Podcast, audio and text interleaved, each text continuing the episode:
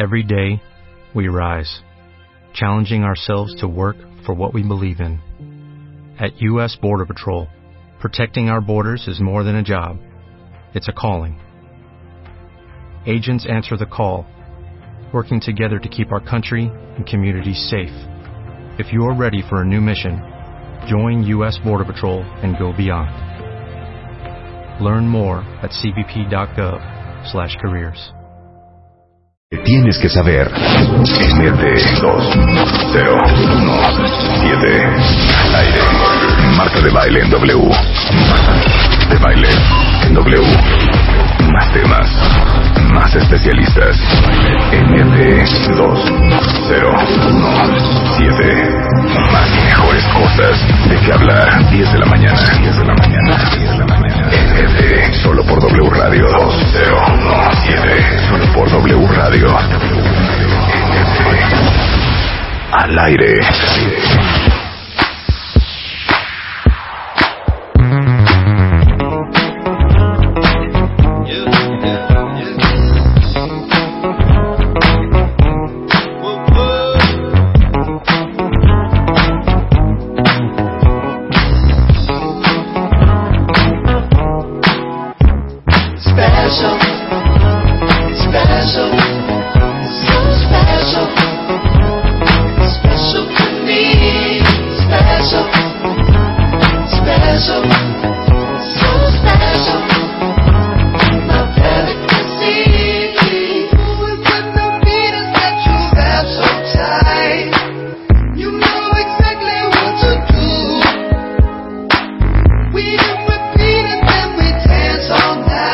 Cuentavientes, leve, leve,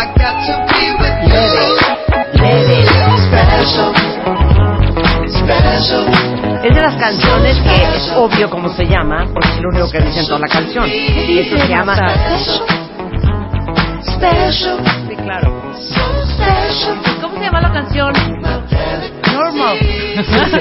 Se llama Special y es de Santiro, que lo traemos de moda. ¿Saben de qué me acordé? Que luego yo siento que de veras ustedes no aprecian el acervo cultural que yo les manejo en W Radio. Porque el domingo en los Óscares, sí, claro, Justin Timberlake abrió con un ¿qué tal? Estos son, yo creo que, prima hermana de escroto, pésima palabra. ¿Con un qué? Medley. O sea, medley. La palabra medley no lo puedo creer. Y tampoco puedo creer. Prefiero medley que potpurrí. Popurrí. Con un popurrí. Bueno, más bien era una especie de medley. O sea, medley no lo puedo creer. No lo puedo creer. Pero de una canción que yo les he enseñado varias veces, varias versiones. Y cuando vi a Justin Timberlake cantando esta, la de los Trolls. Sí. Y luego hizo el medley con la otra. Dije, mix. ¿Sabes qué? El cuentaviente no aprecia mi acervo pero musical. Pero me asusté un poco cuando hizo ese mix, ¿eh? Yo dije, ay, Dios mío, no le están dando al tono. No. Les voy a poner la original de la que cantó Justin Timberlake, en la que se inspiró Justin Timberlake, que es de un hombre muy rhythm and blues que se llama Bill Withers. Sí. Y Bill Withers es quien parió esta canción, sí, que es una joya y se las he puesto varias veces. No la han reconocido. Pero no pongas el mix. No la han respetado. Espera, te voy a poner la original. La original, claro. Y esta canción, que es una joya, después hubo un remake. Pero esto es Lovely Day. Still with us. When I wake up in the morning, love, and the sunlight hurts my eyes. Something without wanna love bears heavy on my mind. Then I look at you, and the world's alright with me. Just one look at you, and I know it's gonna be. Como dice Cuentavientes, a lovely day. Esta canción, ¿ya se acordaron que la cantó Justin Timberlake el domingo?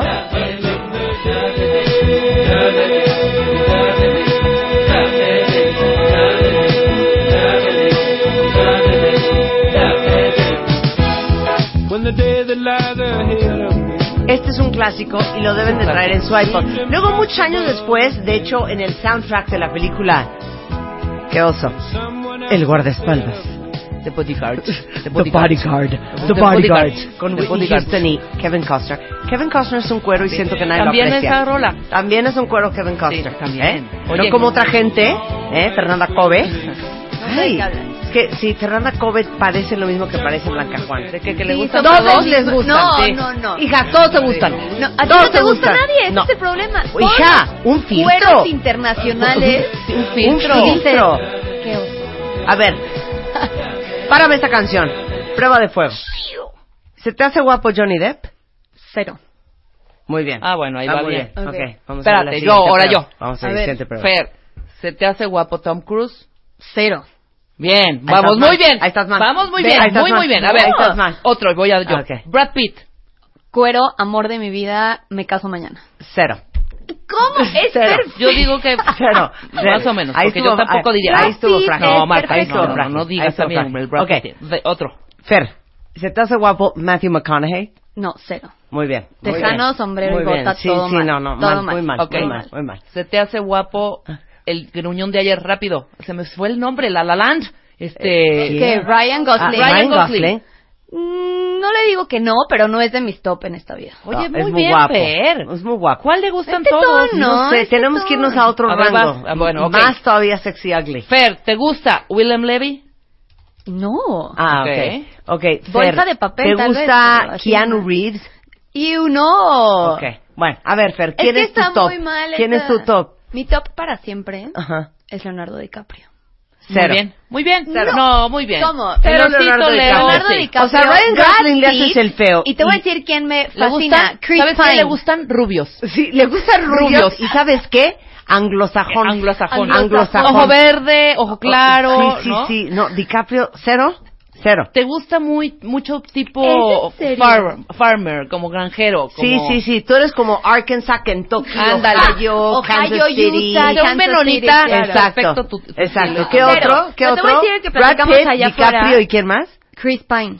Ah, ese está muy guapo, claro. Chris Pine es sensualísimo, ¿no? Sí, Fassbender. Pero a ver, te digo una cosa. Claro. ¿Verdad que sí? No, Fassbender. A ver, yo te voy a decir ya, el mío del mundo mundial. Te voy a decir quién es el mío del mundo mundial. A ver. Empieza con D el nombre y con C el apellido. Con D el nombre y con C el apellido. Es mi top. ¿Actor? Sí. Y antes, porque a mí Brad Pitt... The Rock. Dwayne Johnson, The Rock. Bueno, ya les voy a decir. ¿Quién? A ver, ¿quién es? Daniel Craig se me hace... Cero. Una cosa espectacular. No, ¿sabes? Pon una foto de Daniel Craig. No, es que él tiene porte. ¡Qué bárbaro! No. Él es James Bond. Se elimina. No importa. Es que se hacen bolas. No, hombre, desde antes a mí me gustaba que hubiera sido James Bond. Daniel Craig tiene boca de Holanda. Daniel Craig está... No, enséñale las piernas de Daniel Craig para que veas esas. Qué piernas tan lindas, tan perfectas. Te digo una cosa. Pero cero te fijas en las piernas de un hombre. Exacto, ese quinta, eso de... No, hombre, tiene unas nalgas. Nadie dijo nalgas, dije piernas. Bueno, pero a ver, hace elegante. Rato Marta dijo que Justin Trudeau, el primer ministro de Canadá, se le hacía guapo. Cero. Dice que es cero. Tiene porte, tiene elegancia, ¿qué te pasa? A ver, yo no sé yo que no tenga elegancia, que no tiene... O sea, cero. Cero Justin Trudeau. Bueno, es que a Marta le gusta tipo Big Daddy, Big Ben, ¿cómo se llamaba? El Big Watch. El Big Watch, el de... Mr. Big. Mr. Chris Noth es un cuero. No, por ejemplo. Chris Noth es un cuero. Y le gustan ya rucones también. No, pero es que Mr. Big siento que en 10 años ya va a estar arrugado, caído, canoso, feo. Sí. No va a envejecer bien. Y tampoco Tom Cruise va a envejecer bien, ¿eh? ¿Quién? Oye, Tom Cruise ha envejecido impresionante. No, bueno, pues, si se sigue haciendo ese peeling que se hace en la jeta, o sea, olvídalo. ¿En qué momento acabamos hablando de esto? No. Porque Fer decías que le gustaban todos y no es cierto. Tengo influenza. Es un cuero Tom Cruise. No. Otra cosa es que caiga mal. A mí no me cae mal. Simplemente no se me hace un cuero. Punto. En ninguna de sus películas. Ni cuando lo lanzaron. Les voy a decir a alguien más que es muy guapo. John Hamm. Ay, guapísimo. Guapísimo, pero chaparrón. Chaparrito. Cero. ¿Cuánto mide este? Sí, es chaparrito. John Hamm. Un día deberíamos hacer un consenso entre todos ustedes, cuentavientes, a ver quiénes son los guapos. Uh-huh. Los hombres más guapos. ¿No? Los hombres más guapos. A ver, 188. Y se los juro, sí, 1.88, sí está enano, ¿eh? 1.88. No, hombre, 1.88. Sí, a ver, no, pero chiquitito. de latinos digamos, o sea, sí es importante. ¿De ¿Quién? Latinos. De latinos. Un latino que digas... Este, a ver, un latino cuentavientes que sea guapo. Colunga. No. No. Cero, ¿qué te pasa, hija? Bueno, güey, puede ser. A mucha gente le gusta Diego Colunga. Luna, cero, no. Gael. Gael es guapo. Pero él sí es chaparrín. Gael sí es chaparrín. No, a ver. Eduardo Verástegui, cero. No, cero. Es que, ¿sabes qué? El latino cae bien fácil en el latino ver. ¿Saben quién es guapo? Poco, sí. ¿No? ¿Saben quién es guapo?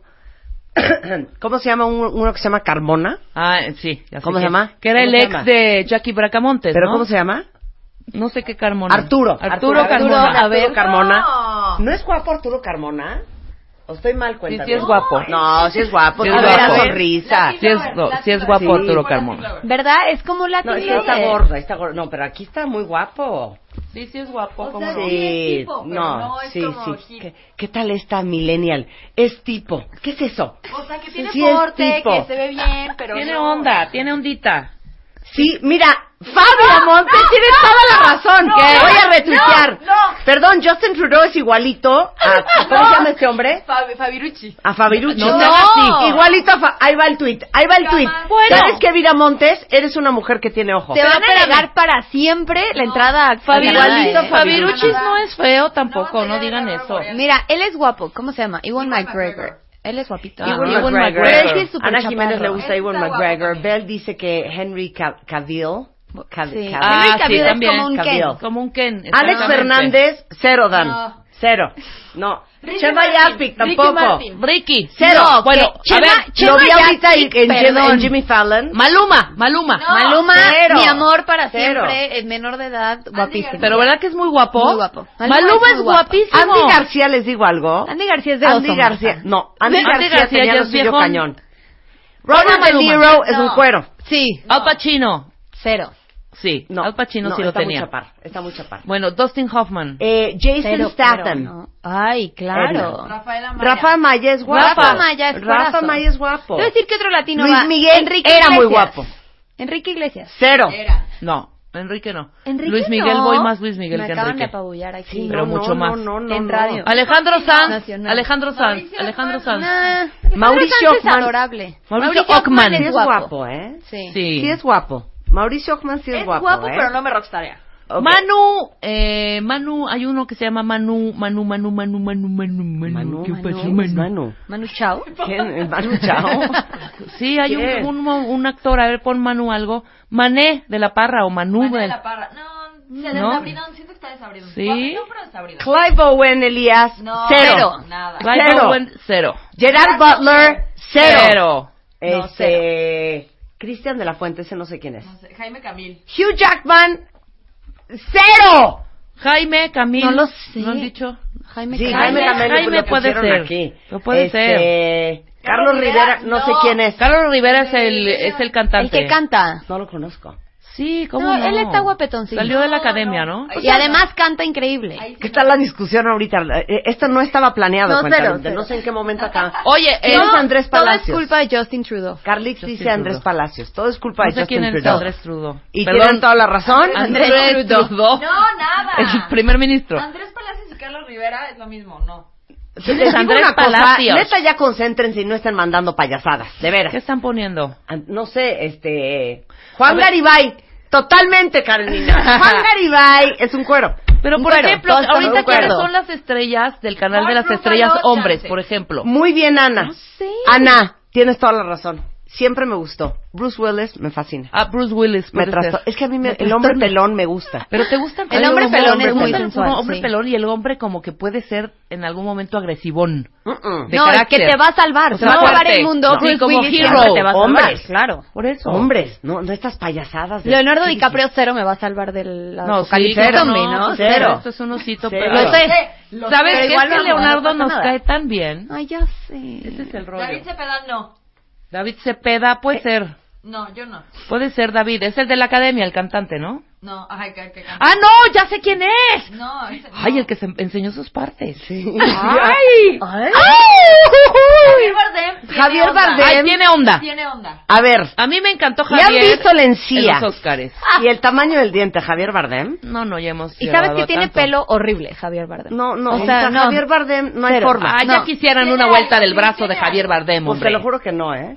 Te lo juro que sigan diciéndoles que no. José María de Tavira. ¿Quién es José María? Chema, sí. Chema. No, José María de Tavira no. Sí, sí, es un monón, ¿cómo no? Es mono. Es que es muy chistoso estas encuestas porque luego les cachamos los gustos. ¿Quién es José Ron? José Ron también. Claro que sí, sí es guapo. José Ron. A ver, ¿por qué?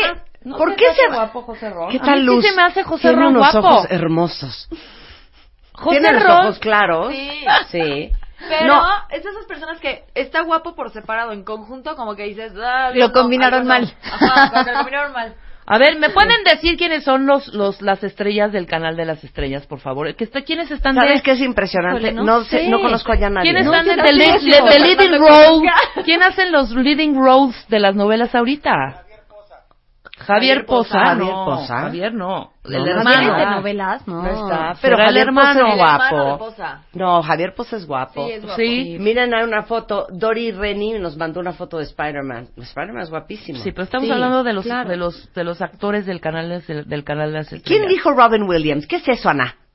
¿Cómo Robin Williams? El mismo que le agradeciste a Bruce Willis. Ah, sí, Bruce Willis sí, pero Robin Williams cero. Que Dios Robbie será, gloria. ¿No será Robbie Williams? Ah, a lo mejor es Robbie Williams. Robbie sí, pero sí Robbie lo tiene. Lo trae. Ay, ¿cómo no, hija? Rodrigo Guirao. No sé quién es Rodrigo Guirao. Pero es que saben que ya me las caché, ¿eh? Este es Carlos Rivera. Les gustan... A ver, Alejandro el hombre, Camacho. No, les gusta el... Cero. Les gusta el hombre chavirulo. Humberto Zurita. ¿El hombre qué? Cero. El hombre chavirulo. El hombre chavirulo. Define. Sí. Pues el hombre que se ve como jovenzuelo, sí, como chiquito. Claro. Así es. Les gusta el hombre chavirulo. Chavirulo. Tom Hardy no. Tom Hardy no. El esposo de Giselle Bündchen. No, ese es Tom Brady. Tom Hardy. Tom Hardy es el malo de Batman. Exacto, el malo de Batman. Cristian de la Fuente. Ay, no, nada. Es que son hombres chavirulos. ¿Quién es Cristian de la Fuente? Todos están muy guapos, pero todos chavirulos. De la Fuente sí es de los de ahorita. Okay. De Mel Gibson, cero. Ay, Mel Gibson no, en cero. Claro. George Mel Terry. Gibson en Tequila Sunrise, wow. Y Mel Gibson en todas sus armas mortales, wow. George Clooney sí, George Clooney es universal, ¿no? Sí, puede ser. George menos Clooney, que Marta diga que, como dice mi sobrina, George Clooney. ¿Saben quién es? Que George Clooney no. ¿Saben quién lo tiene muy cañón? ¿Quién? Espérense, ¿cómo se llama? Espérate, dice. Espérate. Aarón Díaz. No. Cero. Está guapo, pero no. Espérenme, es que me están desconcentrando. ¿Cómo se llama este hombre, gran actor, gay, Kevin Spacey?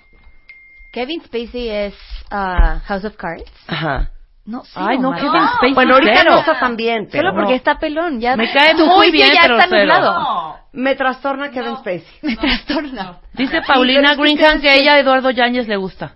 Neta. Paulina. Sí. Paulina. Eduardo Yáñez. No, me acabo de poner. Paulina sí ya se aventó ya. Al monte, ¿eh? Se dejó ir. Te dejaste ir, güera. De veras. Chris Hemsworth es chavirulo. Chris es hombre chavirulo. Estoy de acuerdo, pero tiene unos dientes feos. Sí. Sí, Kristen Bell. Sí, Adam Levine sí. Adam Levine es hombre chavirulo. Pero ese sí. No, pero es hombre chavirulo. Adam Levine y el niño Chris no se parecen en nada. ¿Sabes qué, Amparo? Estoy de acuerdo con Amparo. ¿Quién? ¿Saben quién tiene algo? No. Ben Affleck. No puedo con él. Bueno, espérate. Ben Affleck tuvo una época malísima y ahora en los Óscares se veía guapérrimo. La cara le cayó cañón. Todos los que dicen de Jamie Dornan, de Fifty Shades of Grey, cero. Él ni siquiera es hombre chavirulo. Él es chavirulo. Sin el hombre. Sí. Son chavirulos. No se lo crees en la película. Ahora, no puedo creer, Wendell, que te gusta ¿cómo se llama este? Vin Diesel. No. No, es que de veras así no se puede hacer. Así no se puede. Barack Obama, totalmente Fabiola. Lo máximo internacional mundial. Totalmente, sí. Pero eso tiene que ver con su actitud, ¿no? Y nadie dijo, ¿saben quién nadie dijo? ¿Quién? Lo que pasa es que tiene mal diente. Pierce Brosnan. Ah, el tipo. Sí, ¿qué es eso de este tipo? Está bien. Para mí, que sea tipo... No te soporto, Milenia. El mago Geops. El mago Keops. Pon una foto del mago Keops. Ya no seas payasa. El mago Keops. O sea, yo iba a poner una canción. Ponme mi canción, la otra versión. Pues de fondo mientras estamos en el cotorreo. Súbele, súbele. Y como ya me puse de muy buen humor, aunque estoy, miren. ¿Ya dijeron Liam Hemsworth? Ya. Bueno, la hermano, pero son bien. Sí, pero sí está mono. Nicolas Cage, cero. Oye, Miguel Ángel Muñoz, sí. ¿Quién es ese? Miguel Ángel Muñoz está mono. Sí, está mono. Está mono. ¿Cómo no? Miguel está Ángel mono. Muñoz, muy bien, Yasmín, muy bien. Las amo sin foto. Control. Están totalmente todas fueras de control. Leonardo García, todas. Leonardo García es mono. Leonardo es mono. Sí, es mono. Here it is another day, so dark and lonely. My situation's really bad, someone told me. Because my love is out here for my kids. All I have is thoughts of yesterday's bliss. Images of you stay on my mind. Anticipating and waiting for the clock to unwind. Anxiety plays me as dusk turns to dawn. But I can take the weight, it won't be long. As confidence grows, I start to ready myself. Steady myself, prepare myself for what lies ahead. As I dread the everyman I have to face without you here. That's what's so far. Faltó Robert Downey Jr. ¿Quién? Robert Downey. Sí, lo tiene. Sí. Robert Downey chaparrito, es chaparrito, ¿no? Y José Pablo Minor, este mexicano que ganó el concurso de Mr. World. Oye, yo que tuiteé el domingo, Marlon Brando de joven, espectacular. Bueno, Marlon Brando. Espectacular. Oye, James Dean también, perdóname. James Dean era espectacular. Oigan, Lorexha dice, Jason Statham, mi pelón favorito. Tienes razón. Jason Statham lo tiene. Y ese también te salva del apocalipsis también. Sí, ese también te puede salvar de... No, seguro. Jake Gyllenhaal. No, será. Chavirulo. Chavirulo máximo. Sí, chavirulo. Hay hombres chavirulos y chavirulos. Ben Affleck. Ben Affleck ya lo mencionamos hace como media hora. No. ¿Pero qué dijeron de Ben Affleck? Pues que Ben Affleck, ahorita me estoy acordando de Ben Affleck, que antes me gustaba Ben Affleck y ahora cero. A mí al contrario, antes se me hacía un tetazo y ahora que ya está señor, ya está más guapo. Jason Hulkins. Entregó en los Óscares. Jason. Ay, ¿cómo se llama? McGregor. No, estúpida. Jason. ¿Cómo se llama? El que hizo como series de chiquillos. A ver, ponle Jason. A ver, Jason. Jason. Jason Actor. Pon Jason Actor, a ver qué sale. Después de quién es. Que es guapo. Scott Baio. ¿Se acuerdan de Scott Baio? No es este. Se llama... Ay, ¿cómo se llama? No sé qué Jason. No avanzo. ¿No? Jason, primer nombre. No avanzo con el programa hasta que me digan cómo se llama. Pero es el que sale en Bad Bosses con Jennifer Aniston. ¿Qué? ¿Ese? El de Bad Bosses con Jennifer Aniston. Ajá, sí. ¿Cómo se llama? A ver, pon. Ay, creo que sí. Sí, Jason. Liam. Jason Bateman. Jason Bateman. A ver, Jason Bateman. Lo vi en vivo un día y quiero que sepas que es un forro de hombre. Sí. Jason Bateman es buenísimo. Sí. Y nadie lo está pelando. Y nadie lo pela. No. Está muy, muy underrated. Está muy bien conservado. Muy bien conservado. ¿Y saben quién está muy bien conservado? Aunque no es mi tipo, porque es más hombre chavirulo. ¿Quién? Rob Lowe. Ah, Rob Lowe. Oh, pero Rob Lowe... Oye, Jason Bateman, monísimo, ¿eh? Sí. Monísimo. Súper limpio y todo. Sí. Y fíjense qué bonito, ¿eh? Nadie mencionó al puerco este. ¿Cómo se llama? ¿Cuál puerco? Así nomás. No Donald Trump, idiota. ¿Cuál? Nuestro debate de todos los días. Tom Cruise y... No. Johnny Depp. Nadie mencionó a Johnny Depp. Empezaste por Johnny Depp. Sí. Y no, yo sí, dije, pero en la lista del... Ah, de la lista hay mucha cuentavientada que les gusta Johnny Depp, perdóname. Claro. George Clooney, les digo algo... Es como bonito, George. Es demasiado bonito, George.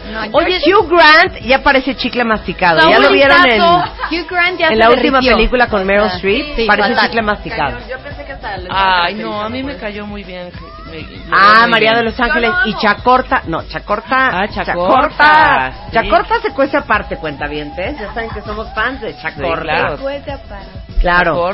Oigan, ya nos vamos a poner a trabajar porque tenemos mucho que hacer el día de hoy. Viene Fernando Sotojé y vamos a hablar de 10 cosas que tienen que saber antes de comprar o rentar una propiedad. Muy bien. Viene la doctora Gloria Arellano, vamos a hacer consultorio. Ajá. ¿Y qué tan seguros están ustedes en su trabajo? De eso vamos a hablar. Y hoy lanzamos BOA del mes de marzo, Kate del Castillo de la portada. Y regresando del corte vamos a llamar a Kate del Castillo a su casa en Los Ángeles, sobre todo ahora que sale ayer que la PGR cancela la orden de localización de presentación. Sí. Bueno, tuvimos una conversación ella y yo en Nueva York hace más o menos un mes. ¿De qué hablamos? De eso va la revista MOA de este mes. Del arte de decidir y cómo manejar el pavor de las consecuencias de nuestras decisiones. Eso y más regresando en W Radio.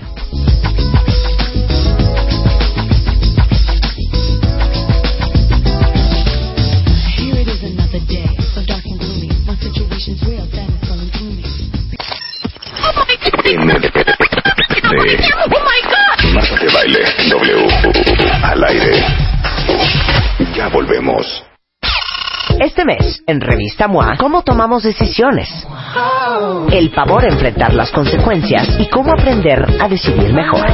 En portada, Kate del Castillo, de Reina del Sur, a ingobernable y sin arrepentirse de nada. Además, deja ya esa relación tóxica que te está matando. ¿Por qué te estás autodestruyendo?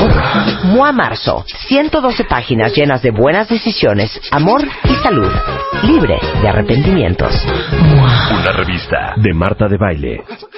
Y a las 10:36 de la mañana les presento a la directora editorial de la revista MOA, Fernanda Cobes, in the house. Yay. Y bueno, platícales un poco cómo nace este concepto de decidir y manejar el pavor de las consecuencias. Pues teníamos el tema de las decisiones siempre ahí como pendiente porque pues nadie se salva de tomar decisiones, ¿no? Claro. Tomamos entre 250 y 5,000 decisiones al día. Es una locura. ¿Neta? Sí. ¿Cuántas? Tomamos entre 250 y 5,000 decisiones al día. Quiere decir entonces que entre 200 y 5,000 renuncias. Exacto. Claro, porque cada decisión que tomas implica una renuncia. Qué fuerte. Si lo ves desde ese lado está más fuerte mi historia. Está fuerte, claro. O sea, obviamente hay unas decisiones importantes y trascendentes y otras no tanto. Claro. Pero bueno, a fin de cuentas tu cerebro está 1,000 por hora todo el día. Y luego dijimos, ¿quién mejor para hablar de tomar decisiones que Kate del Castillo? Claro. ¿No? Entonces, bueno, Marta platicó con ella en Nueva York. Hicimos un shoot hicimos un shoot en Los Ángeles increíble, en el que de plano dijimos, Kate, tú flojita y cooperando, ¿no? No, y se ve espectacular en las fotos, Kate, trae un cuerpazo. Y luego nos quedamos de ver en el mes de enero, ella y yo, en algún lado en el mundo para sentarnos a platicar y conversar este tema de decidir y manejar el pavor de las consecuencias. Y al final, bien lo dijiste, Fer, se toman entre 200 y 5,000 decisiones al día. Y yo les preguntaría a ustedes, ¿cuál ha sido la decisión más difícil que han tenido que tomar en su vida? Y si enfrentaron y cómo las consecuencias. Claro, ¿no? Y cómo porque enfrentaron las consecuencias. Y la verdad es que, como ustedes saben, la revista MOA más que nada es una revista, ahora sí que más que nada, de aprendizaje. Uh-huh. Y siempre buscamos un personaje que case con el tema del cual queremos hablar. Y le agradecimos muchísimo a Kate del Castillo por haberse sentado conmigo a compartir con total apertura su gran decisión o sus grandes decisiones y cómo ha manejado pues el pavor de las consecuencias. Y llamamos a Kate del Castillo en Los Ángeles, que debe de estar, me imagino, muy contenta con la noticia del día de ayer. ¿Cómo estás, Kate? ¡Bravo, Kate! ¡Hola, Kate! ¡Hola, Kate! ¡Te amamos, chingona! Esa es Rebeca desquiciada mental. Me parece una mujer muy inteligente, muy segura y muy fregona, ¿cómo no? ¿Y sabes qué? ¿Qué tal esto, Kate? Muy echada para adelante. Muy echada para adelante. Eso es como de tía, ¿no? Es como muy echada para adelante. Oye, ¿estás en LA? Sí, estoy en Los Ángeles despertándome, así es que muy feliz de escucharlas tan entusiásticas, entusiasmadas. Claro. Oye, encanta. ¿Le tienes que contar a los cuentavientes? ¿Ya leíste la entrevista? No, no le he leído. Ah, no, bueno, es que arranco la entrevista. Si quieres yo voy a arrancar lo que escribí y tú completas la historia, porque es una historia de una locura de coincidencia. Ok, empieza con esto. Escucha, Kate, te la voy a leer por si no la hayas leído. A ver. En CNN hay una sola noticia: Inauguration Day. Eso es lo que se ha llevado todos los headlines desde hace un par de semanas. Y aquí en Nueva York, los meseros del diner donde desayuno muy seguido me hablan solo de eso, de Trump, de la preocupación de muchos, de sus familiares indocumentados y nerviosos, de cómo sienten el ambiente de la ciudad y de la marcha de las mujeres que será el sábado. Yo estoy aquí en otra misión que nada tiene que ver con Trump ni con la marcha. Vine porque no pude volar a Los Ángeles el día que hicimos el shoot Y Kate y yo acordamos vernos con calma algún día de enero para sentarnos a platicar sin prisa. 21 de enero, sí, perfecto, nos queda perfecto a las 2. Breaking news. Sale en rojo en la pantalla en CNN. Drug kingpin Joaquín El Chapo Guzmán, a legend in Mexico through his dramatic Persian escapes and years of staying just ahead of the law, arrived late Thursday in New York after his extradition to the United States. ¿Quieren que se los traduzca? O ya entendieron perfecto. El narcotraficante El Chapo Guzmán, una leyenda en México por sus dramáticos escapes de prisión y años de llevarle ventaja a la ley, llegó el jueves a Nueva York tras su extradición a Estados Unidos. No lo podía creer. Solo pensaba, Kate vuela mañana para vernos aquí en Nueva York y el Chapo viene aterrizando. La vida no puede ser más perversa. Y obviamente, quiero que quede muy claro que Kate viene a verme a mí. Yo choteé primeras. Exacto. ¿Cómo no? Cuéntales la historia, Kate. No, pues es que imagínate, fue mal timing, ¿no? Exactamente. Pero ya habíamos quedado, ya estaba yo prácticamente por subirme al avión cuando acababan de extraditar al señor. Entonces, pues nada, paparazzi en el aeropuerto y ya sabes, ¿no? Pensando que yo iba a ir a otra cosa a Nueva York, ¿no? Una tontería verdaderamente, como han venido habiendo tonterías durante todo este año, pero pues bueno, pues ya ni modo, sí, llegamos y no salí del cuarto. A ver, literal no salió, Ica. A ver, Kate y yo íbamos a desayunar el sábado y me mandaste a decir que mejor no, porque querías ir a la marcha. Sí, ¿fuiste a la marcha? Pues no, porque estaba volando. Yo originalmente me iba a ir el día anterior. Me iba a ir el viernes en la noche y el sábado en la mañana iba a estar en la marcha, pero pues ya no se pudo porque yo dije, mientras menos tiempo esté yo allá, mejor. Claro. O sea, entro y salgo y se puede el mismo día. Claro, no, y iba a invitar a Kate a cenar, no, a platicar, sí, a algún restaurante padre. Y bueno, tuve que ir a verla en su hotel, sentada, con una copita de vino en su cuarto, claro. O sea, ni siquiera en el lobby. Ahora sí que les cayó el chapiscle. Ahora ¿no? Sí que nos cayó el chahuizle. No, cara lavada, tú fabulosa como siempre, yo cara lavada, toda pachosa. No, guapísima, guapísima. Oye, yo te quiero agradecer, Kate, por haber compartido estas grandes lecciones y aprendizajes en un tema central de la revista, que es decidir y manejar el pavor de las consecuencias, lo cual has hecho muy bien. Pues ahí voy, sí.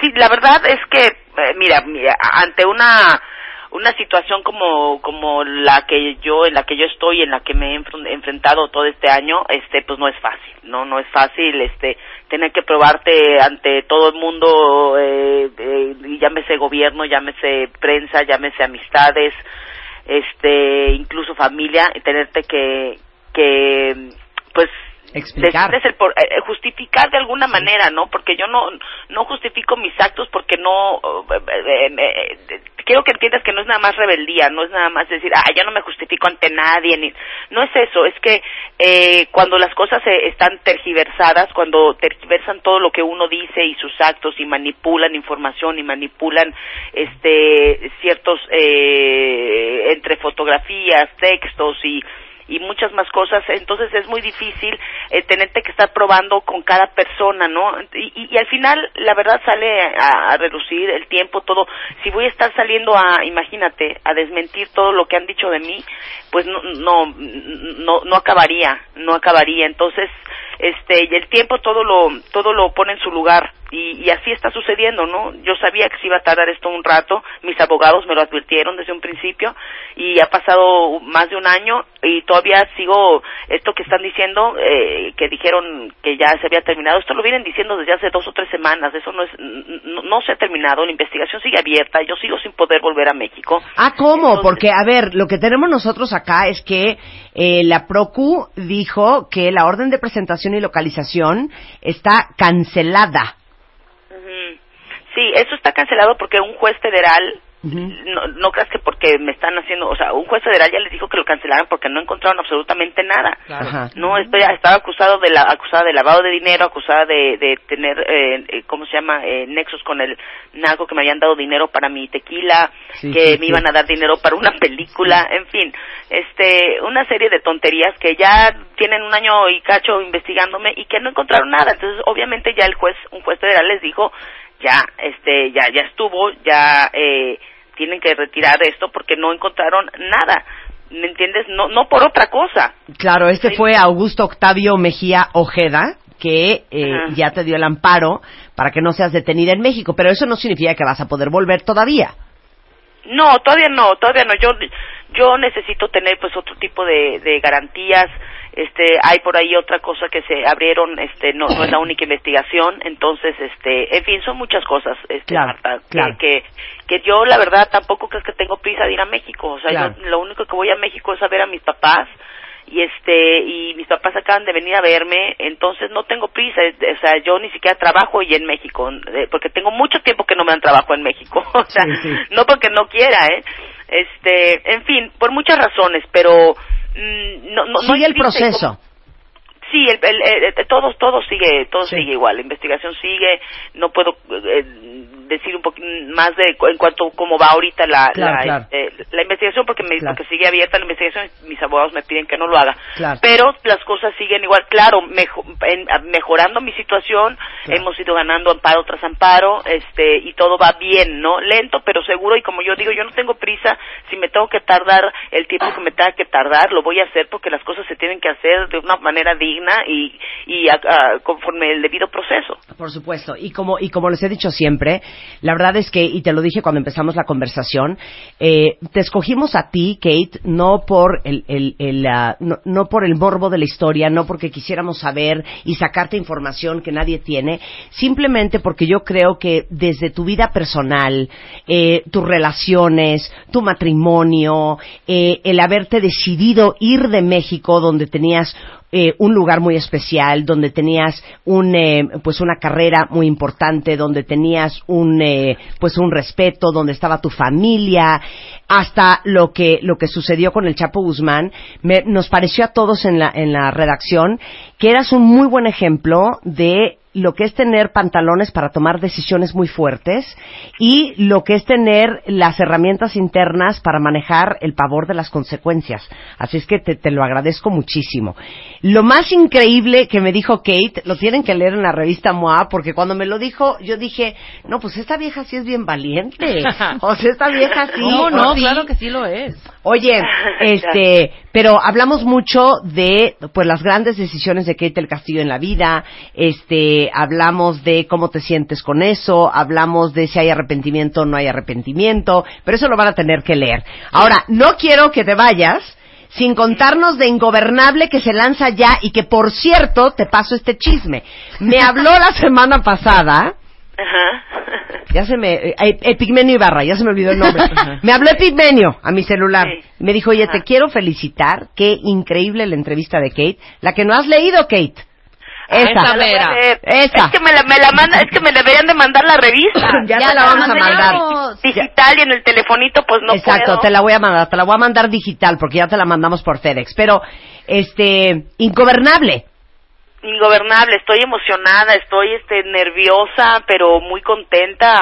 Ya el 24 de marzo la podrán ver en Netflix, se va a 190 países al mismo tiempo, y con subtítulos obviamente en todos los demás países, pero yo estoy muy muy contenta porque es como para mí el resurgir, ¿no? Después de un año de estar fuera de todo, y estoy contenta porque además está excelente la serie. No he visto toda la serie, pero sí he visto los primeros capítulos y están, la verdad, una producción muy muy importante, la historia es buenísima, no tiene nada que ver con lo que todo el mundo se imagina, además eso es lo que más me da gusto, ¿no? Que todo el mundo piensa que se trata de la primera dama de México, que claro, porque tú la haces de la primera dama de México. Sí. Esposa del presidente, que es Eric Heiser o Diego Nava en la serie, ajá. Eric Heiser, o Diego Nava en la serie, ajá. Que asesinan al presidente y tú te quedas al frente, hasta ahí. Pues hasta ahí vas medio bien, vas tibia, muy frágil, ¿verdad? Muy frágil. Tibio. Pero por ahí va, entonces no tiene nada que ver, que también es otra cosa, ¿no? Que han estado preguntándome si estoy interpretando a la primera dama real, y les dije, pues no tiene nada que ver, o sea, nada que ver, ¿no? Ni se trata de la pareja presidencial, ni mucho menos, ¿no? Eso es ficción, y es una serie muy bien escrita, una serie con unos actores increíbles, tengo un cast increíble, la verdad. Y Netflix, que es una pues una empresa muy seria y que le pone mucho, pues mucha calidad y mucho esfuerzo en todas sus series, ¿no? Es una serie original de Netflix, así que yo espero que a todo el mundo le guste y que la vean. Está buena, está fuerte, pero está buena. Fuerte. A ver, se lanza, ¿qué es? 24 de marzo. Sí, 24 de marzo. Hoy bueno. Es primero, ¿no? Estamos a primero. Sí, hoy claro. Es primero, en ya. 23 días. Dios mío. En 23 ya. días van a ver a Kate del Castillo en todo su esplendor, en Ingobernable. Pero dime una cosa, hija. ¿Dónde filmaron Ingobernable entonces? En San Diego. Ah, ok. Bueno, en San Diego grabamos mis escenas. Uh-huh. Y en México grabaron las demás.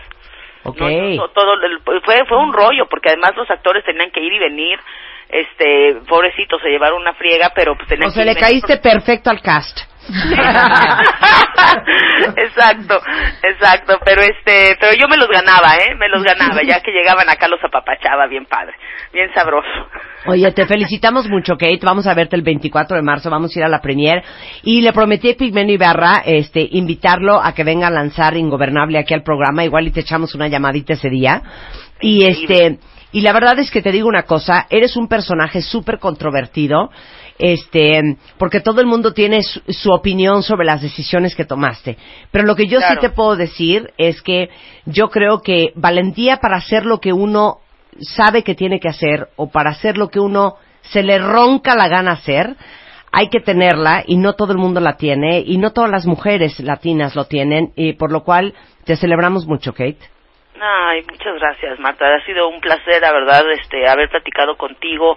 Este ha sido un año muy difícil para mí, como lo sabes, pero también me ha abierto mucho los ojos.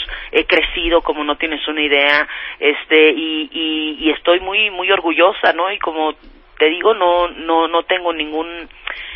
¿sabes? O sea, hay ciertas cosas que uno dice, híjole, mejor hubieran sido así o no pensé que iban a ser así, pero al final de cuentas, pues me llevan a ser la mujer que soy hoy, para bien o para mal, ¿no? Y estoy contenta, estoy muy fuerte, estoy más fuerte que nunca, ya recogí los pedacitos de mí que quedaban en el suelo y ya los tengo juntos, ya estoy entera y nada de lamentarme ni ser la víctima, porque no soy víctima para nada, ¿no? Afrontar las decisiones que uno toma, y yo tomo 100% responsabilidad de lo que hice y por eso me siento contenta y orgullosa, porque no me arrepiento. Muy bien, sensacional, Kate. Un besito. Te ves espectacular en las fotos. Ahí gracias. Te la mandamos esta tarde por digital. Ya un abrazo. Les mando un beso. Igualmente. Besos, Kate. Gracias por el apoyo ingobernable. No, sensacional. Kate el Castillo, la portada de la revista MOA de este mes. Y les digo una cosa, cuentavientes. Es tan fácil juzgar. Leo a algunos aquí en Twitter que dicen, no puede ser, qué barbaridad, que estén solapando. La verdad es que yo creo que todos en la vida hemos tomado decisiones muy complicadas, muy difíciles, que nos han traído consecuencias muy duras, pero lo más importante de todo, y es algo que siempre repetimos en el programa, y ese es el gran mensaje que queremos mandar en MOA, es la habilidad para convertir esas decisiones y esas consecuencias en grandes lecciones de vida que te ayuden a moldearte todos los días en una mejor persona. Y de eso va decidir y manejar el pavor de las consecuencias, que es un tema que creo que todos deberían de leer, independientemente de la entrevista con Kate del Castillo, este mes en la revista MOA. ¿Qué más trae MOA este mes, Fernanda Cove? Bueno, aparte de las decisiones, que traemos un texto de Ariel. Uh-huh. Grunwald, el maestro de Cábala. Sí, increíble. Ariel escribe para nosotros. Sí, exacto. Uno de Aura Medina y uno de Eduardo Calixto, todo de decisiones. Tenemos un Sube Godínez para decirles qué tanto o tan seguido se pueden cambiar de chamba sin que parezca el oso mayor en su currículum. Entonces, échenle un ojo. Les contamos... ¿cómo es un psicópata? Y si tienen uno cerca, está divertidísimo ese artículo que nos escribió Fegui. Hagan un test y descubren. Fegui Ostrowski escribió sobre la psicopatía. ¿Quién y quién no? Y uno que está, pero perfecto para esta temporada. ¿Tienen gripa o tienen alergia? Exacto. Anda. Bueno, ¿cómo nos moldea una infancia muy difícil? Para todos los que han tenido una infancia muy difícil, échenle un ojo. Sí, y la autodestrucción, que es a lo que lleva. Se matan todos los días con su pareja. O sea, están bien un día, tres pésimos. Cada 2 segundos se quieren ir de la casa y sacan la maleta para empacar, pero por alguna razón no se pueden ir. No, y deciden quedarse y cada vez que se quedan se arrepienten. Exacto. Pues sí. De eso va y de muchas otras alegrías más. además la revista MOA de este mes, que ya está a la venta en todo el país, con Kate Castillo en la portada. Fer Cove, muchísimas gracias por estar acá. Un placer. Ya está oficialmente lanzada, cuentavientes. Ahora sí que para que aprendan las lecciones, para que sepan más sobre ustedes, para que sepan más sobre cómo piensan, si piensan, por qué piensan lo que piensan. Es una joya. No se arrepientan. Y para que no se arrepientan. Las decisiones son suyas y así hay que asumirlas. Exacto, hay que asumirlas. Son las 10:55 de la mañana en W Radio. Hacemos una pausa y ya regresamos. Bebemundo presenta... A ver, cuentavientes, cortesía de Bebemundo, importado desde Pensilvania y desde la Ciudad de México. No saben qué interesante lo que van a aprender el día de hoy todos los que son papás, todos los que son de esos tíos y tías que podrían ser papás de sus sobrinos, pero que en realidad nada más la única diferencia es que no los parieron, todos los abuelos, todos los que estén en contacto con hijos, maestros, pongan mucha atención a lo que vamos a hablar hoy, porque... si tienen cerca un niño que no entienden qué pasa, por qué no obedece, por qué no se está quieto, por qué no se concentra, por qué él se sienta a hacer la tarea y mayatea sin control, por qué le digo una cosa y hace otra, por qué me hablan de a tiro por viaje todas las semanas del colegio, por qué ahora me dice la psicóloga que quiere tener una reunión con nosotros porque están preocupados por los niños o por nuestro hijo. ¿Voy bien, Magdalena? Muy bien. ¿Alguna otra idea? Porque es berrinchudo. Sí, ¿por qué insiste en agarrarse del chongo y de los pelos con su hermano? ¿Por qué de veras me es tan difícil entender qué le pasa? ¿Por qué le está yendo pésimo en matemáticas? ¿O por qué estoy a 2 minutos de que me digan que va a tener que repetir quinto de primaria? Bueno, el día de hoy está con nosotros Magdalena Valdés, es fundadora y CEO de Divertipéutico, que es una plataforma en línea, ahorita nos explicas, que ofrece soluciones prácticas, divertidas y accesibles para niños y familias, y ahorita ahondamos en eso. Y está con nosotros, y es de verdad, la volamos desde Pensilvania, un dineral el boleto primera clase. Aviva Weiss es cofundadora y CEO de Fun and Function, que es una empresa dedicada a la creación de productos terapéuticos para niños que tienen necesidades especiales. Cuando uno dice necesidades especiales, automáticamente piensas en un niño con una discapacidad o un niño... No, estamos hablando de niños que podría ser su hijo, el mío, el de cualquiera, que necesita cosas diferentes que cualquier otro niño mainstream. Entonces, la verdad es que Aviva tiene una historia increíble porque parece que tiene 15 años, pero tiene 8 hijos. Y uno de sus hijos, y es realmente pues la inspiración para el nacimiento de Fun and Function, es razón por la cual se creó todo este proyecto. So, tell them the story about your daughter. And I told them that you look like you're 15 years old, but you have 8 kids. Thank you. It's Mexico. It makes me look younger. So, the story really starts because I'm an occupational therapist, mm-hmm. and working with kids at the hospital where I live and a school nearby.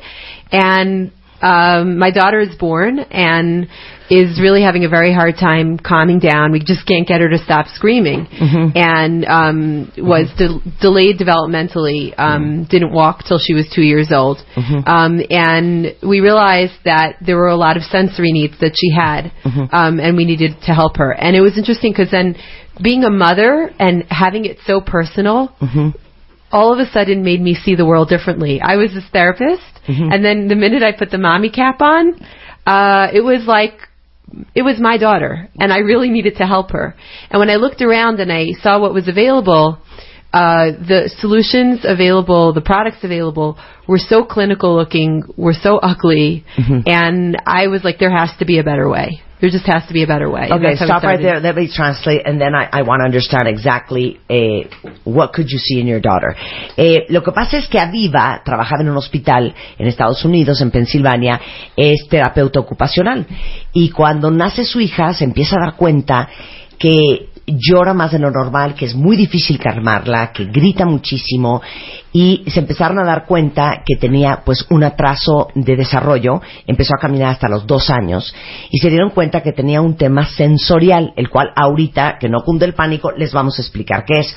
Y cuando... obviamente después de tener muchos años de ser terapeuta ocupacional, ya cuando lo tienes en casa, ya cuando lo ves desde la perspectiva de ser madre, pues obviamente...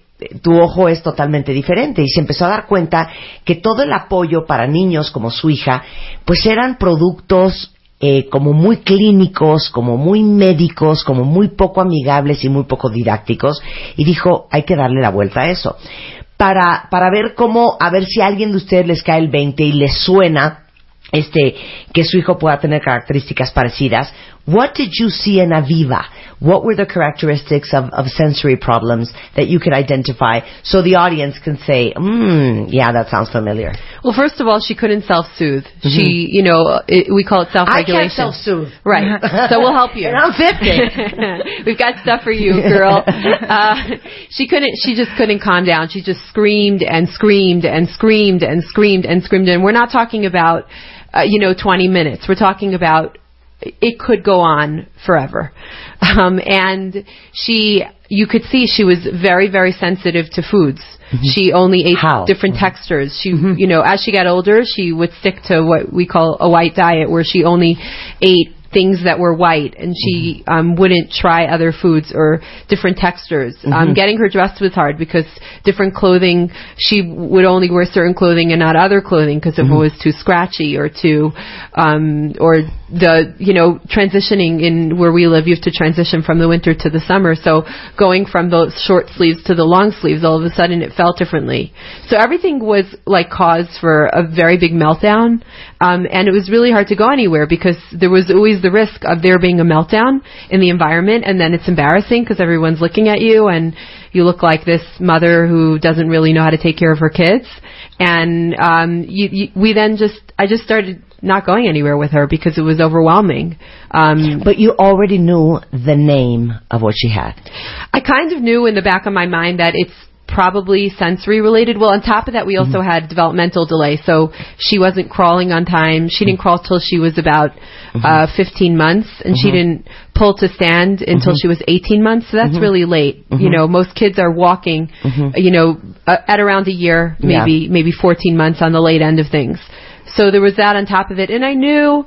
initially I panicked because I had this kid who wasn't moving, she wasn't budging, and I was like terrified of what that meant. Well, what does that mean? What does she have? What kind of person is she going to be? Is she going to be able to grow up? Like, you have all these fears. Yes.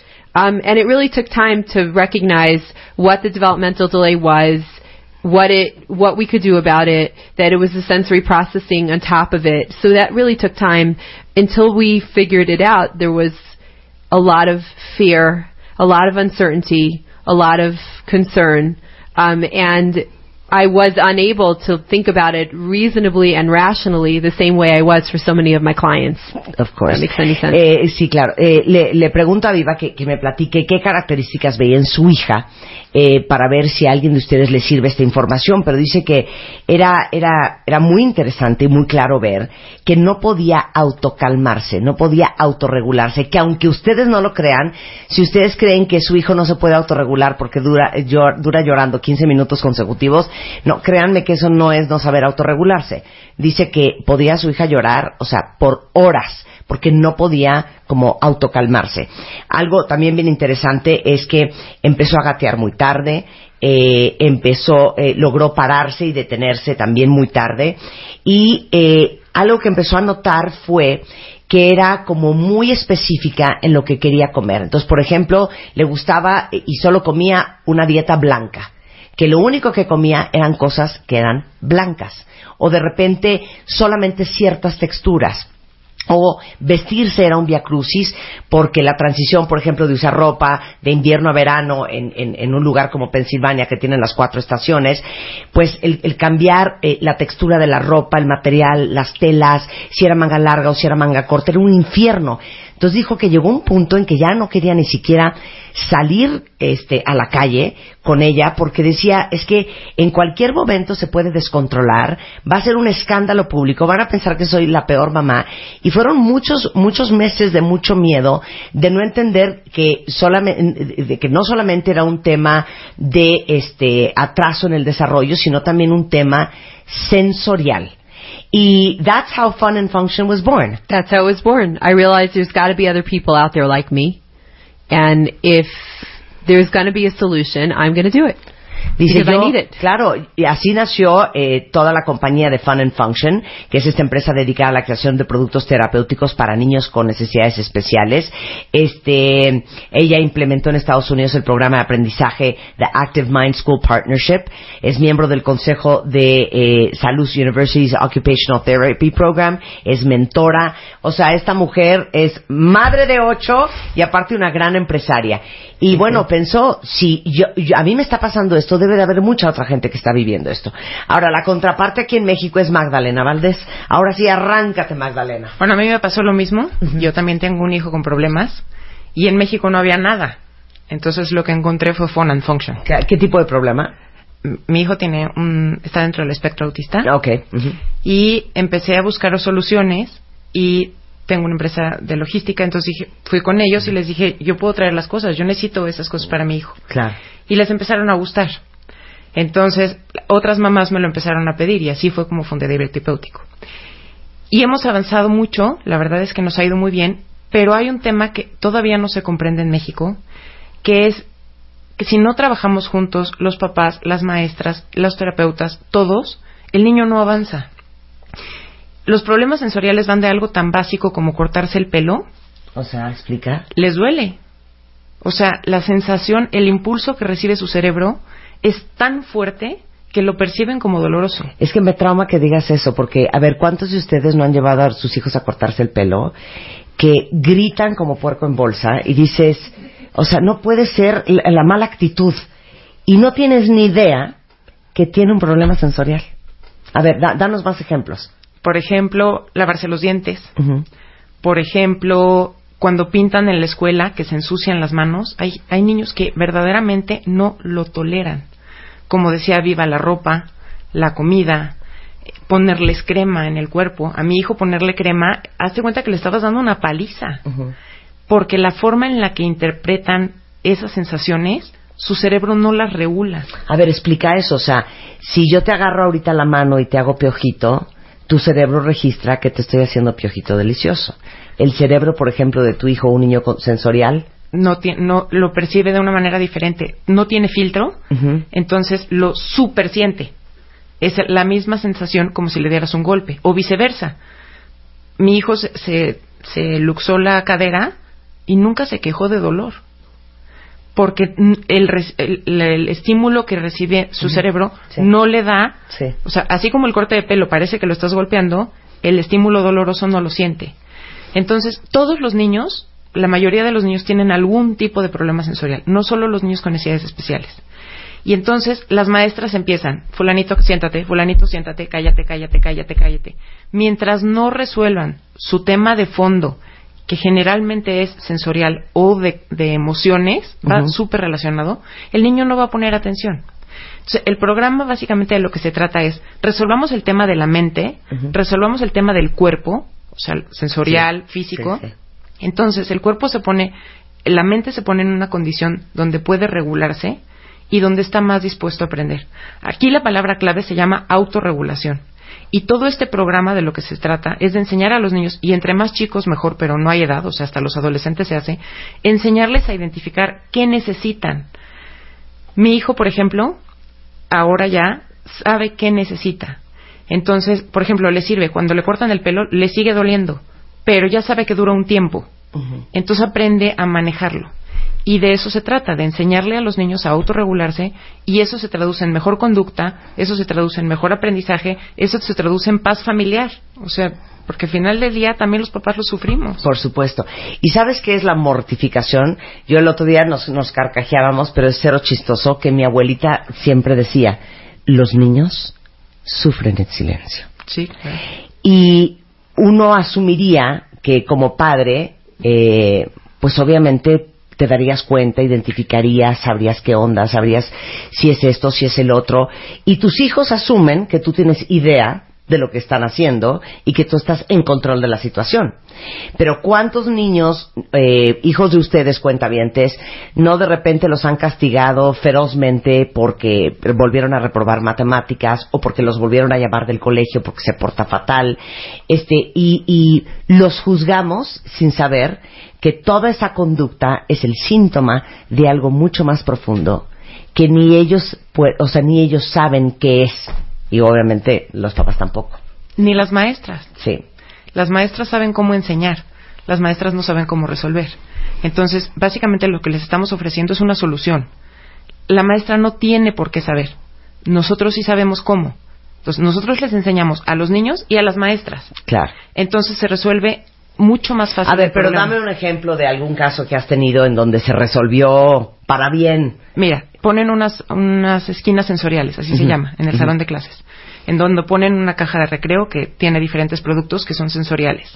Entonces, el niño, cuando siente que no está pudiendo poner atención porque tiene un tema físico, va a la caja y toma el producto. Por ejemplo, un cojín para sentarse. Nos enseñaron que para aprender tienes que estar sentado, callado y poniendo atención. Eso es erróneo. Sí. Tienes que estarte moviendo. Entonces pone el asiento en su silla, el cojín en su silla, y se puede estar moviendo. Ya no distrajo la clase, ya no se puso a hablar con el compañero, claro, y ya está aprendiendo. Pero aparte esas son digamos que prácticas o teorías que no sé por qué se nos olvidan y creemos que no aplican para los niños. Por ejemplo, hablando de lo que acabas de decir ahorita, Magdalena, si ustedes están en un restaurante sentados en la mesa platicando risa y risa, y de repente suena su celular y es una amiga atacada en llantos, ¿qué es lo primero que haces?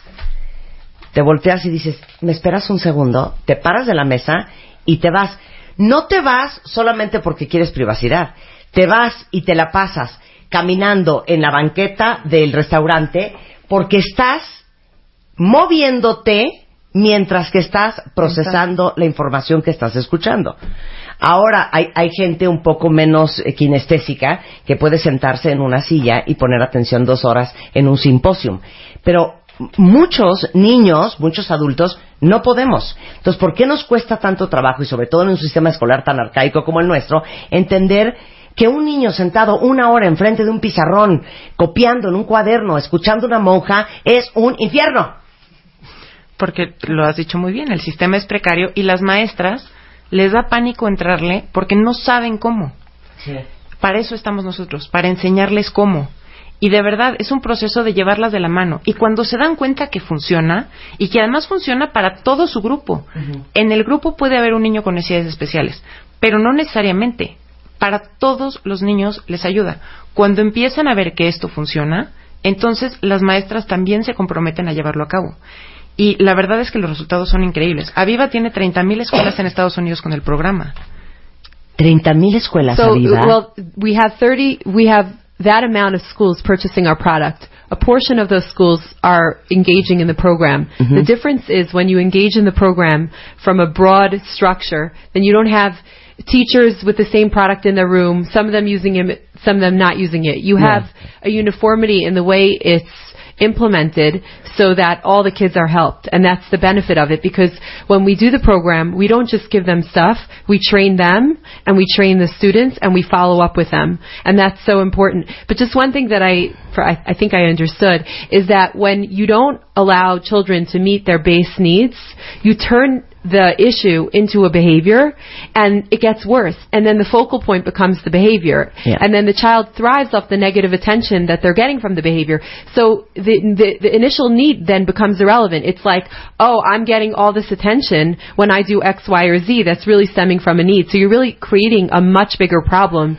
by denying the basic need. And just one more example, and tell me, is like that everyone can relate to, is if you need to go to the bathroom, okay, and you can't go to the bathroom, I'll just pee in the car. Right. Exactly. Well, you might do that. But first of all, it's very upsetting when you can't do what you need to do. So you feel trapped. Like, could you imagine if every time you needed to go, you had to say, well, could I please go to the bathroom? And then they said no. It's horrible. You feel really, really trapped. You want to kill that person, right? So having a need that needs to be met, these needs have to be met, because these are basic human needs. If somebody needs to move around, then they need to move. Or if they need whatever, or an oral need or whatever it is, they will not be able to learn if their needs aren't met. And they will be very angry if their needs aren't respected. That's very interesting. Explica, bueno, empezando por que en Estados Unidos 30,000 colegios usan los productos de Fun and Function. Y muchísimos de ellos tienen el programa entero, porque la gran gracia no solamente es tener los productos, sino haber podido entrenar al personal, a los maestros del colegio, para que los sepan usar. Pero hizo una analogía bien interesante. Dice, el gran problema con niños que pueden tener TDA, TDAH, autismo, Down, Asperger, dislexia, Tourette's, lo que sea que tengan, problemas simplemente de atención. Si la necesidad primaria no es cumplida, el comportamiento se va a seguir manifestando.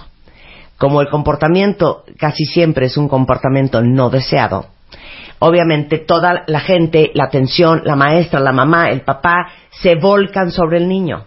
El niño de lo que pide su limosna es de atención, no importa si es positiva o negativa.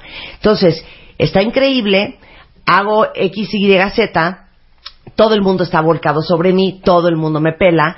Entonces, lo único que estás haciendo es perpetuar la conducta, hacer el problema todavía más grande y olvidarte del síntoma y de la raíz del problema, que es la necesidad primaria que tiene un niño. Y pone un ejemplo. ¿Se acuerdan ustedes cuando estaban en el colegio, o a lo mejor muchos de los que son papás, que de repente llega tu hijo y te dice, mamá, vengo súper enojado porque hoy quería hacer pipí, me moría de ganas y le pedí permiso a la maestra, subí la mano, no me peló, y cuando por fin me peló me dijo que no podía ir al baño? O sea, si ustedes ahorita tuvieran que ir a pedir permiso a su jefe para ir a hacer pipí, que es una necesidad primaria, y les dijera, no, son las 4:10, te toca hasta las 5, a ver cómo se sentirían.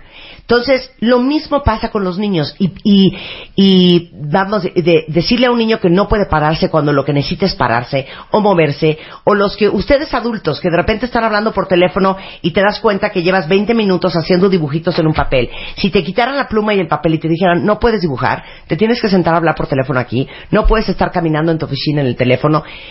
Esta necesidad más que básica es como muy natural y particular de cada ser humano, lo que tú necesitas para aprender, porque cada quien aprende diferente. Hay un libro maravilloso, Magdalena, que se llama How Your Child is Smart. Do you know that book? No. That is a great book. Es importantísimo, y eso es lo que hacen aquí en Divertipéutico. Regresando del corte, ¿cómo pueden ustedes instaurar esto en su colegio? ¿Dónde pueden llevar a sus hijos a terapia con Magdalena? Todo eso vamos a hablar al regresar. No se vayan. Marta de Baile en W. ND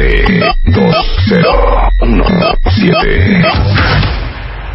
Al aire. Estamos de regreso en W Radio. Oigan, y déjenme decirles que todos los que han escrito Sin Control en redes sociales, acuérdense que es @divertipéutico, cualquier duda que tengan. Están también mamás y papás en Facebook, ahí pueden contactar a Magdalena Valdés.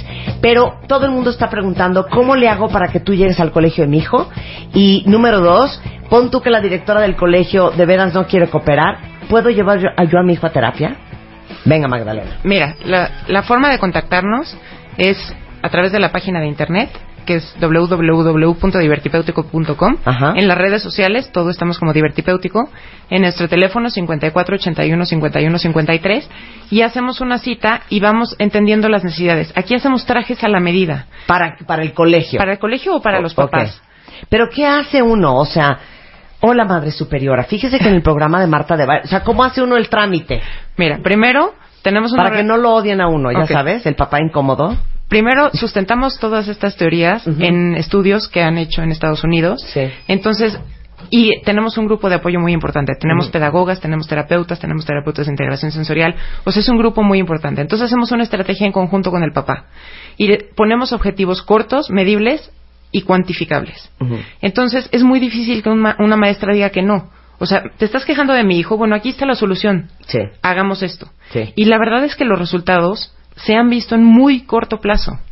Entonces, cuando la maestra se empieza a dar cuenta que sí funciona, y tampoco son tan grandes los cambios que te... Sí. O sea, no es, deja de dar tu clase para atender a mi hijo. Es, ¿qué podemos hacer para mi hijo para ir adecuándolo a satisfacer esa necesidad? Entonces, esa es una forma de acercarse. Otra forma de acercarse, muchas escuelas nos buscan Uh-huh. Y tenemos una certificación de Active Mind. Entonces les hacemos un curso dependiendo de la metodología que tienen. Hay escuelas constructivistas, hay escuelas tradicionales. Nosotros nos adaptamos a cualquier sistema. Uh-huh. Entonces, porque les hacemos un traje a la medida. Y les ayudamos, sobre todo a las maestras, pero aquí la clave es empoderar al niño. Cuando el niño sabe pedir qué necesita, incluso a la maestra, aunque la maestra se reniegue, si en casa lo apoyamos y le enseñamos, el niño va a tener un mejor comportamiento también en la escuela. Es que saben que todo mal, de veras todo mal. O sea, ustedes llegan a trabajar a las 9 de la mañana, a las 8, a las 7. ¿Cuántas veces bajan al Oxxo? O sea, esas idas al Oxxo, claro, voy al Oxxo, alguien quiere algo, esa ida al Oxxo es, me tengo que ir a orear, tengo que dar una vueltecita, tengo que caminar. Entonces, ¿por qué creemos que el niño en el salón de clase no puede decir, ¿sabe qué, maestra? Deme 2, me voy a dar una vuelta al patio, ahorita vengo, estoy desesperado? Pero lo increíble de esto es que no tienen que salir del salón de clases. O sea, pueden solo esquina, levantarse, claro, recoger algo, tomar algo, sí, claro, y empezar a trabajar con ello. Exacto. Entonces... Mm-hmm. See. You know, just one more point that is so meaningful is that the program doesn't just give children the tools. They give them the ability to label and what understand they what yeah. they feel. Claro. And that's a life skill because Oof. So many people cannot sort of contain what they're feeling, and that is what makes them blow up. So when you know I'm feeling anxious or I'm feeling fidgety mm-hmm. or I'm feeling sad, then you have a solution to that, and then you're able to do something about it. If you don't even know what you're feeling, you just blow up because you just don't feel good. Of course. So that's the key in how it helps kids for life. Claro. Esto es algo que va a ayudar a sus hijos para toda la vida. No solamente es el tema de tener pues todos estos juguetes terapéuticos al alcance en el salón de clases, pero lo más importante de todo es que con este programa sus hijos van a aprender a reconocer qué es lo que sienten y a ponerle nombre. Si es ansiedad, o estoy triste, o estoy inquieto, o estoy nervioso, o estoy enojado. Porque normalmente la gente tiende a explotar porque no sabe manejar sus emociones, porque no sabe reconocerlas y no sabe nombrarlas. Y esto es una habilidad que les va a servir para toda la vida. ¿Cuántas veces no hemos hablado en el programa de que lejos de tener niños con 10 en matemáticas y 9.5 en geografía, lo que todos queremos como papás son niños emocionalmente inteligentes, emocionalmente sanos, que sepan manejar sus emociones? Esto les va a servir muchísimo. ¿Ibas a decir, Magdalena? Parte de las herramientas que manejamos uh-huh. son unos cuadros que pueden bajar de nuestra página, en donde si te fijas, tienen caritas uh-huh. y es cómo me siento. Entonces, esto está niño... arriba en divertipéutico.com. Uh-huh. Ahí lo bajo. Crea tu propio descanso sensorial. Y entonces el niño identifica cómo se siente, uh-huh. decide qué actividad va a hacer y qué quiere lograr después de la actividad. Quiero uh-huh. estar más calmado, quiero estar más activo, porque también pueden tener sueño. O sea, claro.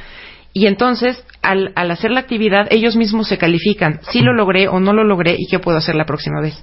Te decía que no necesariamente tienes que salir del salón de clases. Tenemos unas masitas uh-huh. que las pueden estar usando y con eso calman la ansiedad. ¿Cuántos niños no se muerden las uñas? Claro. O muerden el lápiz, o muerden la pluma. O muerden el suéter, ¿no? O el suéter. Sí. Entonces, eso es ansiedad. Con masitas como esta, ni te ensucias las manos, ni ensucias nada, y no distraes a los demás compañeros, y finalmente sí logras canalizar esa ansiedad. Cuando logras controlar el comportamiento, logras poner el cuerpo en un sentido de atención y logras aprender mejor y autorregularte. Claro.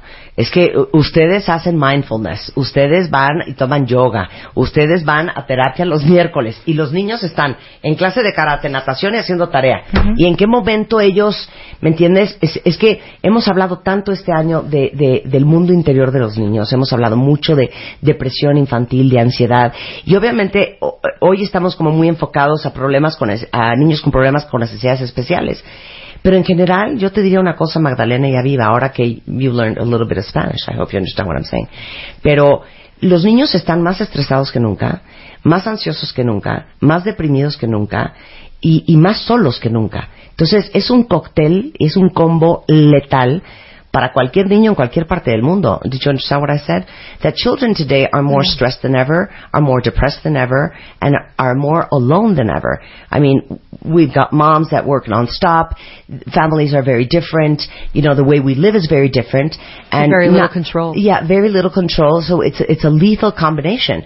And not only for children that have, you know, all these things, but you know, any normal child that just has attention problems because they're anxious, because you're stressed, es bien importante ayudarle a los niños a canalizar sus emociones. Yeah, and dysfunction is on a continuum. So we all have needs, right? We all have needs. Some of us, you know, may be borderline attention deficit. Yeah. So, you know, all of us have some quirky need or sensory need. A dysfunction is when a child's not able to function in, you know, their day-to-day life skills or activities. So, you know, giving tools, providing tools that allow children to identify who they are and what their needs are is really helping all kids because we all have needs.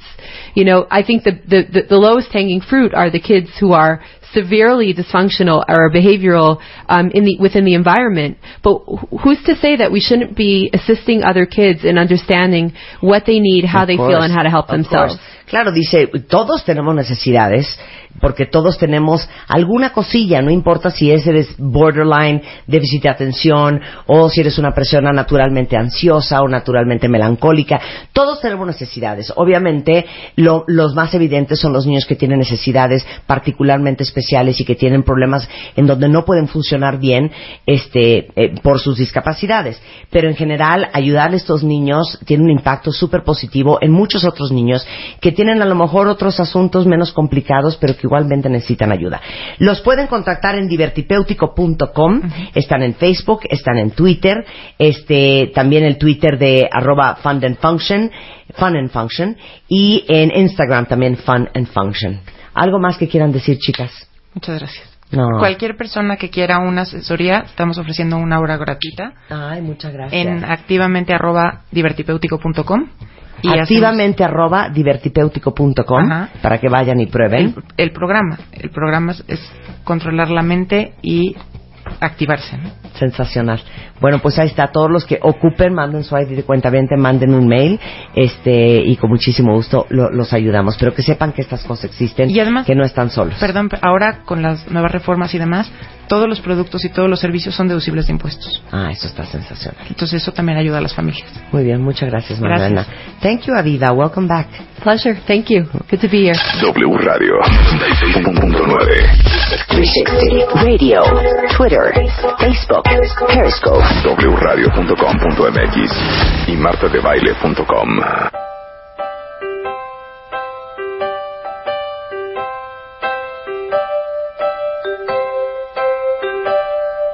La tía Yoya es en the house, cuentavientes. Para todos los que tienen miedo y necesitan un abrazo, una contención, un ¿qué será, Yoya? Un apapacho jurídico. Un apapacho jurídico. Porque no doy cualquier apapacho. Si ustedes quieren un poco de jurisprudencia, es más, búscame esa palabra, porque no puedo creer la palabra jurisprudencia. Tía Yoya. Sí, bueno, pero la jurisprudencia son 5 ejecutorias del tribunal fiscal, del tribunal cualquiera, en el mismo sentido o en contradicción de tesis. O sea, un tribunal dice es así, el otro dice no estoy de acuerdo, y entonces cuando se resuelve esa controversia, estamos ante una jurisprudencia. Es que no lo puedo creer. Jurisprudencia, el conjunto de derechos constitucionales de la Carta Magna de los tribunales sobre una materia determinada. Juris, ¿de dónde vendrá? Juris. Juris, prometer. Prudencia. ¿Será eso que significa jurisprudencia? Bueno, esa es la definición etimológica. Dícese de la palabra. Ajá, jurisprudencia. ¿Juris qué es? Etimología. Etimología. A ver. Juris jurado. Juris jura. Juris, no, viene de juris, que es derecho. Ah, mira. Y de prudencia, que es conocimiento o sabiduría. El jurista romano Ulpiano definía la jurisprudencia como el conocimiento de las cosas tanto divinas como humanas. Así es, pero esa es la definición etimológica, porque al final del día una jurisprudencia se da, repito, cuando varias ejecutorias del tribunal van en el mismo sentido, entonces eso hace jurisprudencia, o 2 que van en sentido contrario y alguien lo resuelve, esa también es jurisprudencia. Es que yo te amo, sin control. La tía Yoya, para que me entiendan por qué la amamos tanto, es la única doctora en Derecho Social en México. Ella es abogada, es egresada de la Escuela Libre de Derecho, tiene una maestría y, por si no fuera poco, un doctorado por la Universidad Panamericana, especialista en Derecho Laboral, Derecho Económico Corporativo, Amparo, coautora del libro Estudio e Interpretación de la Nueva Ley del Seguro Social, miembro de la Barra Mexicana del Colegio de Abogados. O sea, eres un estuche de monerías. Pero no la metan a cocinar porque no sabe. Bueno, danos la introducción, Marta. El 21 de febrero, ¿qué sucedió del 2017? No, pues resulta ser que el 21 de febrero, cuentavientes, la Cámara de Diputados, es más, dilo tú. Sí, dilo tú, tía Yoya. ¿Qué aprobó? Miren, la Cámara de Diputados aprobó un tema que es muy, muy importante, que va a levantar ámpula todo lo que vamos a platicar en este rato, por lo siguiente: aprueba la tabla en la cual se van a modificar todas las enfermedades de trabajo y la evaluación de las incapacidades permanentes de los riesgos de trabajo. O sea, ¿se eliminaron 49 tipos de enfermedades? Sí, se eliminaron 49, pero se están creando nuevas y esto... 73 nuevos. Sí, pero estas 79 de verdad pueden ser una situación de lo más delicada para los patrones. Por favor, patrones y gente de recursos humanos y contadores, dejen lo que están haciendo y pongan atención. Por lo siguiente, miren, con la reforma... enfermedades como el estrés, como el cáncer, como un embarazo intrauterino, o todo este tipo de situaciones pueden ser riesgos de trabajo actualmente. Entonces, esto es delicadísimo para los patrones, porque ahora, pues tú puedes decir, por ejemplo, una endometriosis, y lo dice textualmente el proyecto, puede ser considerada riesgo de trabajo. Entonces, claro. y el estrés puede ser considerado, y si te da cáncer de mama y puedes demostrar que está vinculado con tu actividad laboral porque te sientes muy estresado, puede ser un riesgo de trabajo. Entonces, hay que ser muy, muy juiciosos, porque ¿a quién va a afectar esto? Pues esto, la verdad, cuentavientes, afecta al país, porque donde en un esquema jurídico el trabajador dice, pues yo me da un infarto, ¿verdad? Y seguro fue por riesgo de trabajo, sin tomar en consideración todo lo que hay alrededor, que puede ser, por supuesto, que te peleaste con tu esposo, o que o que estás comiendo droga, o que bebes mucho, o lo que sea. Y se lo cargan al patrón. Exactamente. A ver, espérame. Y esto tiene consecuencias importantísimas. Hay una tabla de enfermedades del trabajo. Es correcto. La anterior. Estaba en el 513 y en el 512 de la Ley Federal del Trabajo. O sea, enfermedades infecciosas y parasitarias. Sí. O sea, si te da rotavirus, es motivo para considerar pedir tu incapacidad. Así es. Trastornos mentales, enfermedades del sistema respiratorio, digestivo, piel, intoxicaciones, ojo y oído, endocrinología y genitourinarias. Esas son las que estaban. Esas son las que y ahora vamos a tener algunas terribles. Influenza también cuenta. O sea, ahora yo no debería estar trabajando hoy, ¿eh? No, así es. Hoy todo lo que está sucediendo actualmente, y ese es el gran tema y el gran peligro, es que cualquier cosa que te dé, tú puedes ir ante el IMSS, que determina riesgo de trabajo de todo. No, claro. Así es. Y también puedes ir ante la Junta de Conciliación y Arbitraje y determinar. Pero a ver, ¿cómo está armado? Porque yo tengo aquí una duda. Perdón, Marta, que yo tengo un poquito más de dudas en este y en este. Sí. Y un poco más claro. Sí. Vamos a ver esa estructura. Yo, patrón. Ajá. Yo tengo a mis trabajadores. Correcto. Todos asegurados por el Seguro Social. Perfecto. Supongamos que de mi flotilla de ese 100%, 40 los tengo ya incapacitados por X enfermedad que dictaminó el Seguro Social. Es correcto, sí. Esa lana no la paga el seguro porque están asegurados. Sí, tienes toda la razón. Entonces, ¿yo como patrón qué? No, bueno, el asunto aquí es que ese dinero lo paga el IMSS en las incapacidades, pero en febrero de cada año... Ajá. Tú haces tu autodeterminación de grado de riesgo y ahí todas estas incapacidades y todas las incapacidades permanentes, parciales y totales te suben un punto y pagas. Yo pago, patrón. Primo, claro, de riesgo de trabajo. Claro. Que es un dineral. Claro. Que es un dineral. Entonces, el asunto aquí es que, a ver, de pronto los cuentavientes van a decir, pues sí...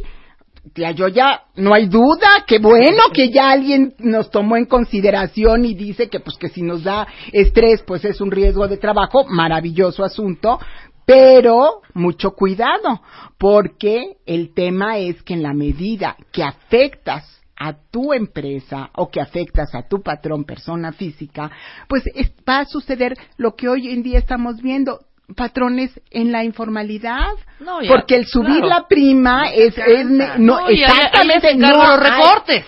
Yo creo que todos los que tienen empresas van a entender lo que está hablando la tía Yoya, sí, de que la carga social para un patrón es fuertísima. Es muy fuerte, y entonces ahora con esta reforma, que es finalmente el tema importante que en este momento, que nos atañe, porque estamos ante una aprobación ya de la Cámara de Diputados, y es importantísimo que la Cámara de Senadores, que es donde está ahorita este proyecto, comprenda la trascendencia de lo que estamos diciendo.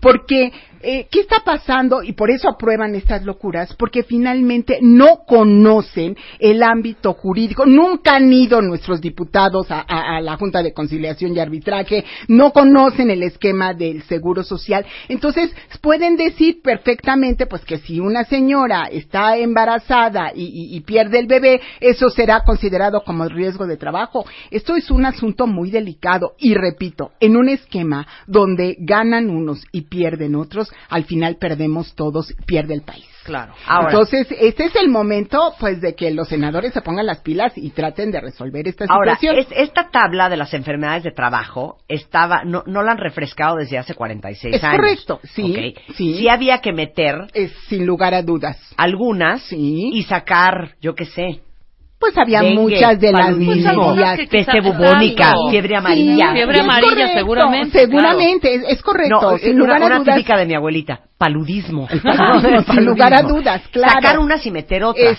Por eso supuesto. No es lo que estamos debatiendo. No, lo que preocupa contrario es que, como en Estados Unidos, que entras a McDonald's, te resbalas y le metes a McDonald's una demanda de $18 millones, cuando lo que pasa es que el tacón ya lo traías tú liso. Claro. Es un poco lo mismo. O sea, que va a ser muy subjetivo y puedes al final meterle la carga social que se te antoja a tu patrón, porque puedes decir que cualquier cosa que te pasó es por estrés laboral. Así, claro, al final del día. Y entonces, ¿qué es lo que tienen que hacer los patrones? Porque pues esto es inminente, esto lo va a aprobar seguramente la Cámara de Senadores. Incluso hay partidos que dicen, no, pero no deben de aceptarse esto porque año con año la Secretaría de Trabajo y Previsión Social puede hacer los cambios.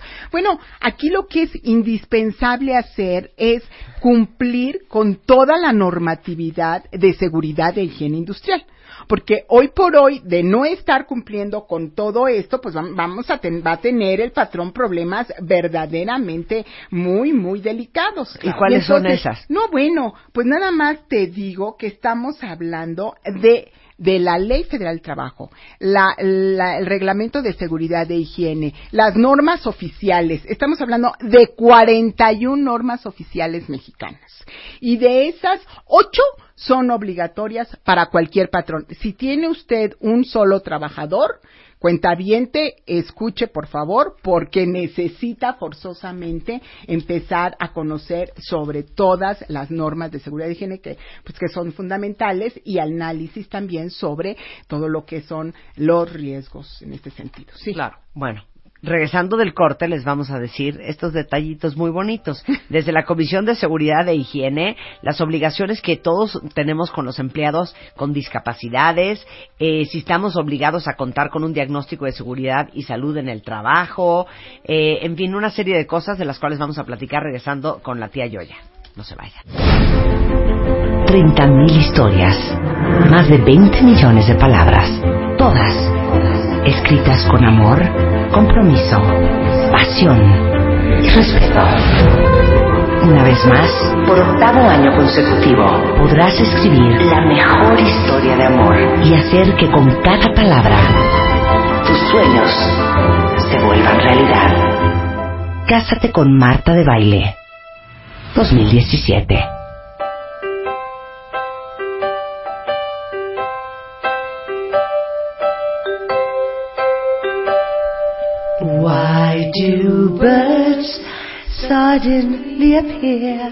Fíjate, Every time Gloria is here. ¡Claro! ¡Qué bonito! La tía Gloria is in the house.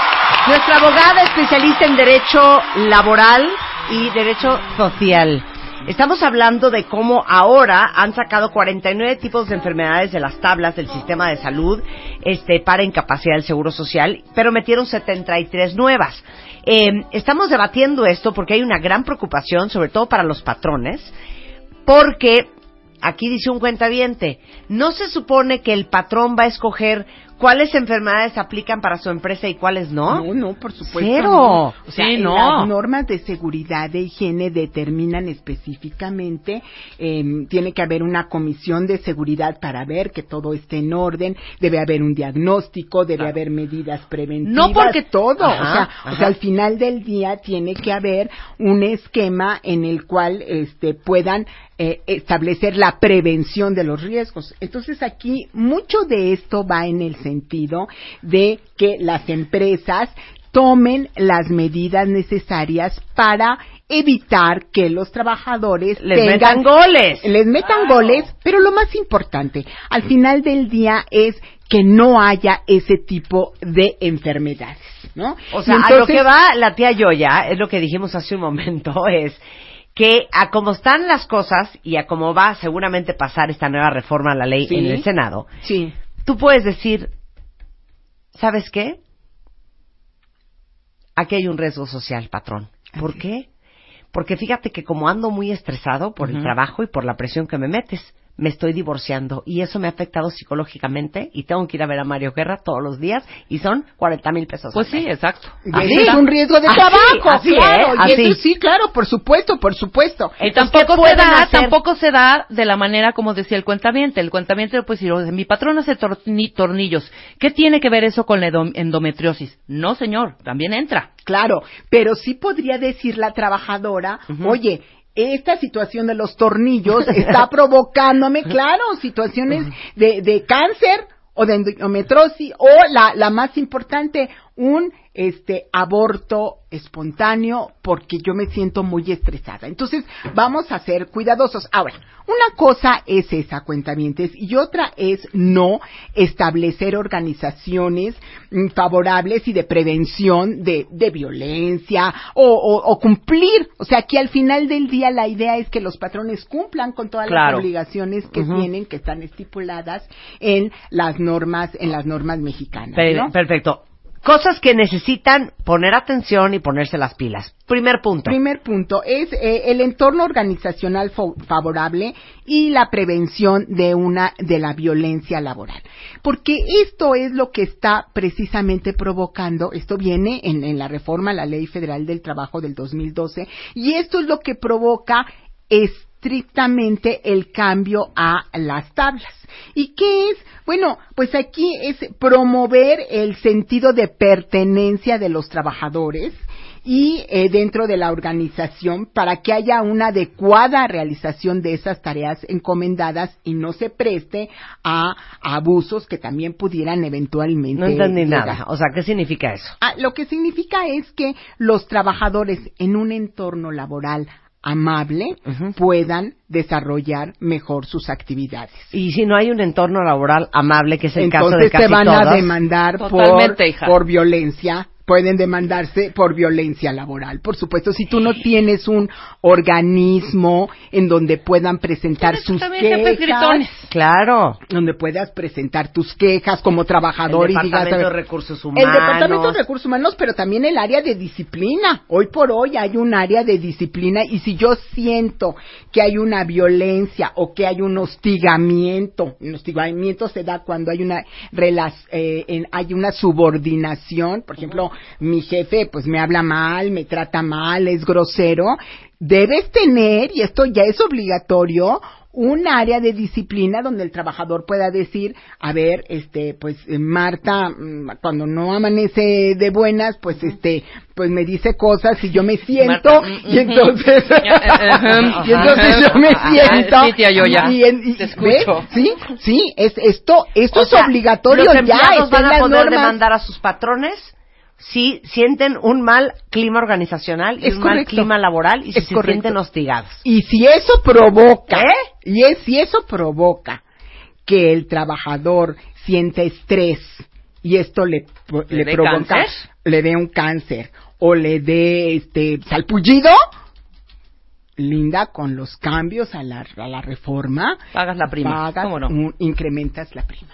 Totalmente. Okay. Siguiente punto. El siguiente punto. Bueno, este punto que me parece muy importante es el que se refiere a la discapacidad de los trabajadores. Ajá. Todas las empresas, aunque no tengan trabajadores discapacitados, basta con que tengan 50 trabajadores, tienen que cumplir con estas obligaciones, como son determinar los puestos de trabajo para incapacitados, contar con instalaciones que permitan que estos trabajadores puedan entrar, salir, tener baños, tener aunque no tengas trabajadores discapacitados. Esto está en la NOM 034 de la Secretaría de Trabajo y Previsión Social del 2015. Aunque no tengas nadie discapacitado en tu empresa, tiene que haber una rampa para entrar. Así es. Si tienes 50 una rampa, Marta. Tienes que tener rampas en los diferentes lugares. Okay. Tienes que tener un baño o un par de baños, creo que son dos. Es correcto. Los que son para discapacitados. Así es. Más? Necesitas espacios que faciliten que el trabajador tenga pasillos de ancho de 120 centímetros, no de lo que creas conveniente, evitar desniveles mayores a 1 centímetro de altura y que puedan pasar sus sillas de ruedas, sus bastones, espacios libres con por lo menos 150 centímetros de diámetro y contar con barandales, pasamanos y agarraderas. Okay, si no lo tienes, ¿qué? Pues te van a multar. Qué preciosa pregunta. Mira, si no lo tienes, te van a multar. Y te van a multar por trabajador y por, no discapacitado, por trabajador y por sanción.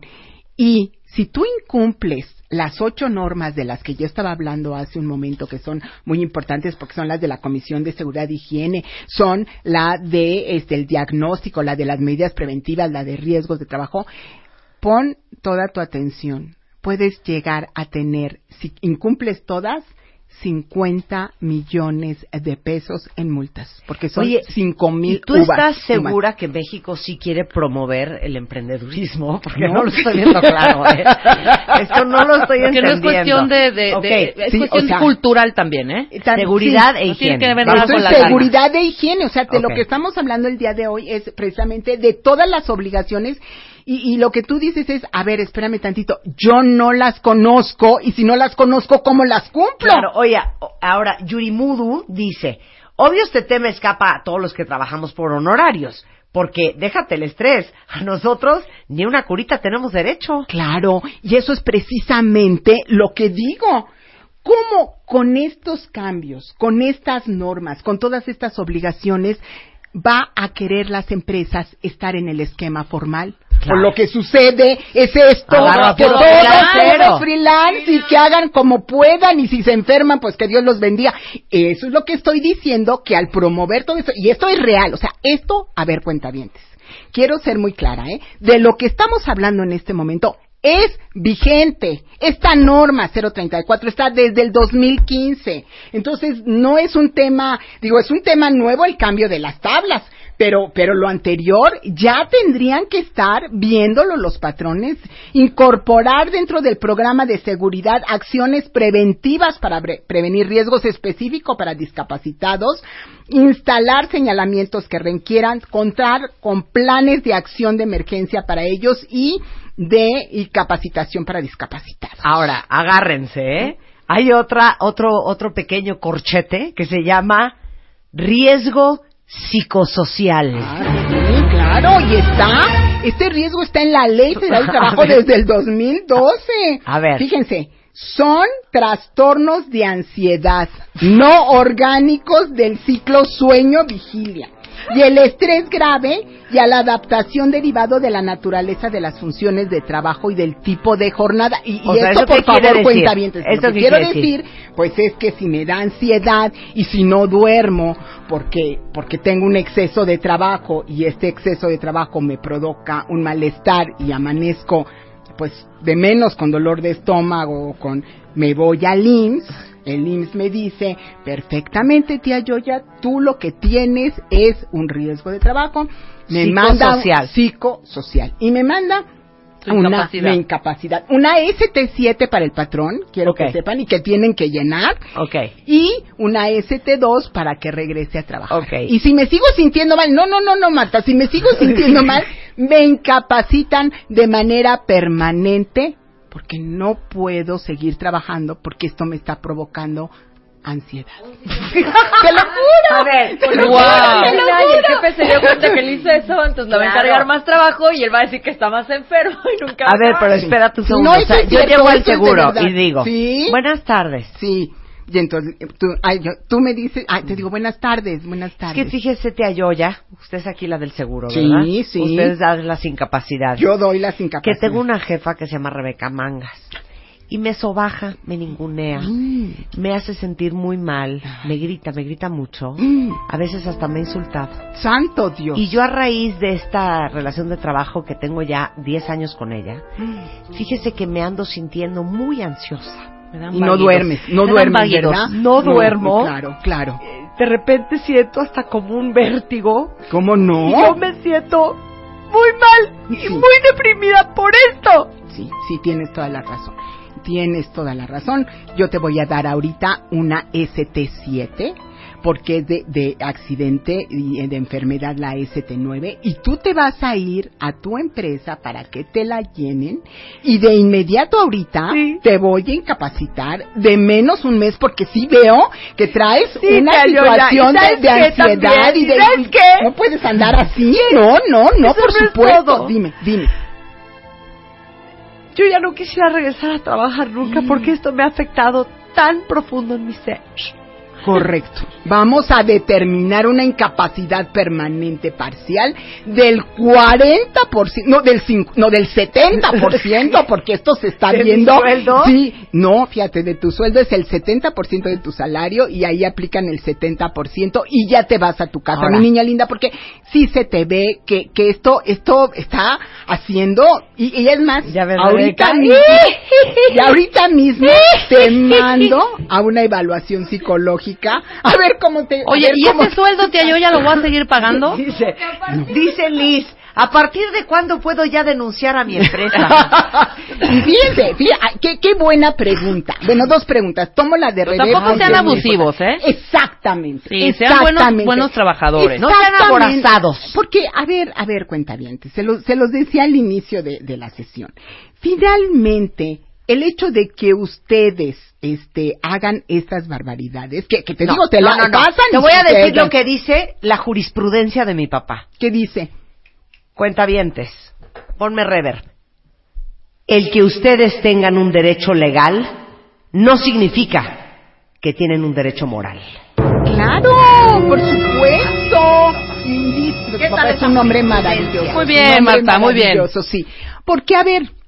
El tema aquí, independientemente de la parte moral, que me parece muy, muy importante, también es el hecho, a ver, si yo tengo un patrón, y este patrón, apenas si estamos saliendo entre todos, haciendo un esfuerzo por avanzar, y yo me hago, la verdad es que yo ya no quiero trabajar, y esta es la oportunidad de mi vida, tener una incapacidad permanente parcial, que esto que acabamos de platicar y de hacer... Esto en la práctica sí es, ¿eh? O sea, claro. La gente en el IMSS dice, pero por supuesto que sí, Marta, se te ve realmente alterada, y que hagan una evaluación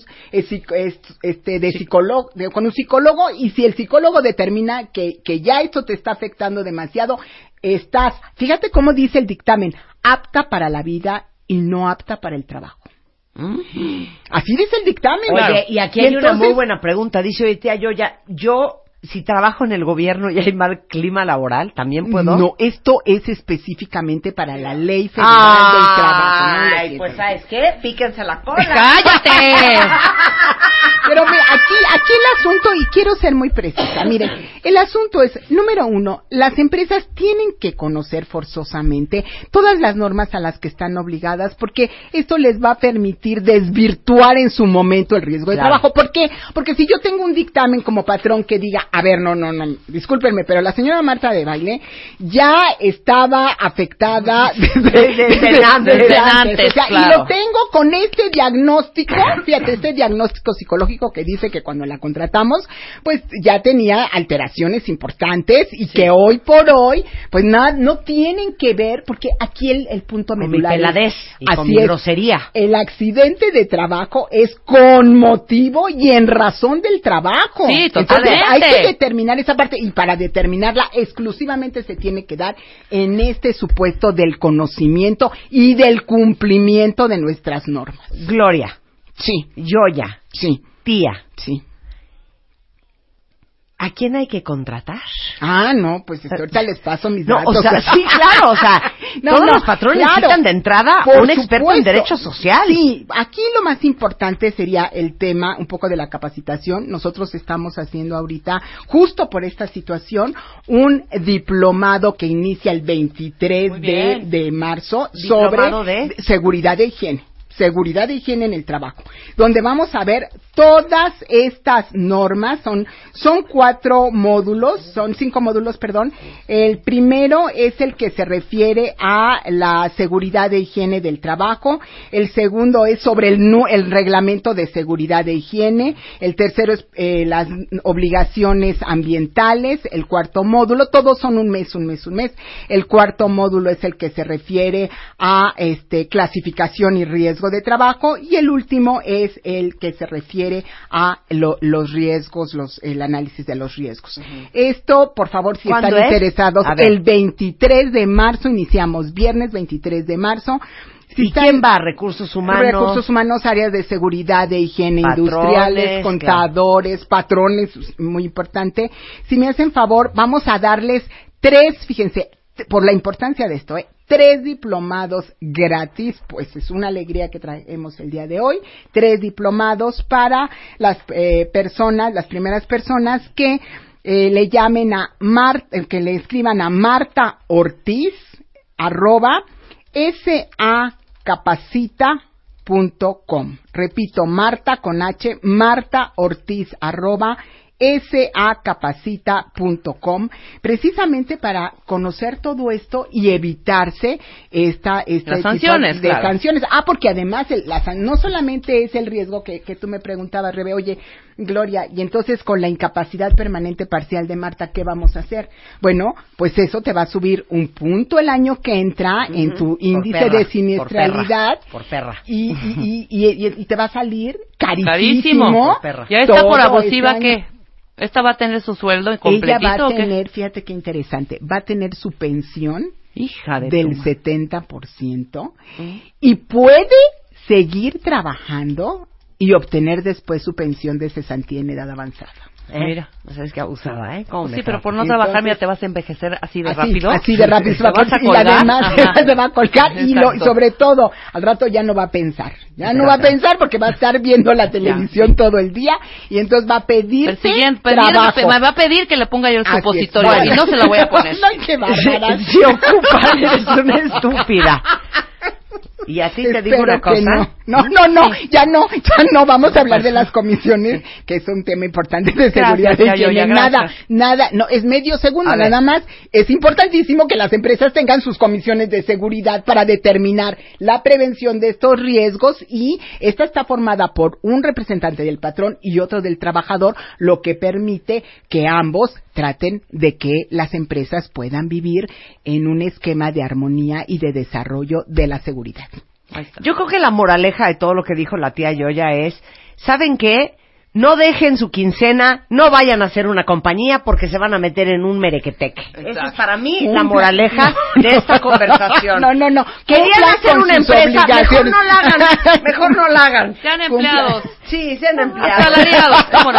Todos asalariados. Nada como su arcón navideño. Nada como un aguinaldo. Claro. No, por favor, cumplan con las normas, que eso evitará precisamente. O saben que búsquense una fregona, como la tía Yoya, para que los asesore y los ampare contra estas jurisprudencias e inclemencias. Okay, la doctora Gloria Arellano la encuentran en Sánchez Arellano Abogs. www.wradioradio.com o en el 5564-2262. Toda la información del curso que empieza el 23 de marzo está en Twitter. Muchísimas gracias, Tlayoya. Qué bonito, qué bonita eres. Te queremos. Yo también. Regresando, Fernando Sotogey, nuestro experto en hipotecas, 10 cosas que todos tienen que saber antes de comprar o rentar una casa o un departamento. Regresando del corte en W Radio. Marta de Baile en W 96.9. En vivo. Manifiéstense ahora, cuentavientes. ¿Quién de ustedes está ahorita en este momento pensando, ya estaré listo para comprar una casa o un departamento, o ya estaré listo para rentar una casa o un departamento, o ya estaré listo para irme a vivir solo o irme a vivir sola o mudarme de casa? Fernando Sotogey es fundador de Tu Hipoteca Fácil, que es una empresa líder en servicios de asesoría patrimonial hipotecaria. O sea, a Fernando le hablan cuando ustedes quieran una hipoteca, sacar una hipoteca. Él va a ser su asesor, su mejor amigo, su consejero, su Pepe Grillo. Y hoy vamos a hablar de 10 cosas que todos ustedes tendrían que saber antes de decidir comprar o rentar. Venga. Bienvenido, Sotogey. ¿Cómo estás, mi querida Marta de Baile? Encantada que estés acá. A ver. Está un poco rentada esta señora. Oye, sí, hombre. Saliendo de la influenza, hijo. Oye, sí, no, a ver, Primer gran pregunta, ¿ok? Para que vayan apuntando y poniendo atención. ¿Cómo sabes si es el momento adecuado en tu vida para asumir la responsabilidad de comprar o rentar una propiedad?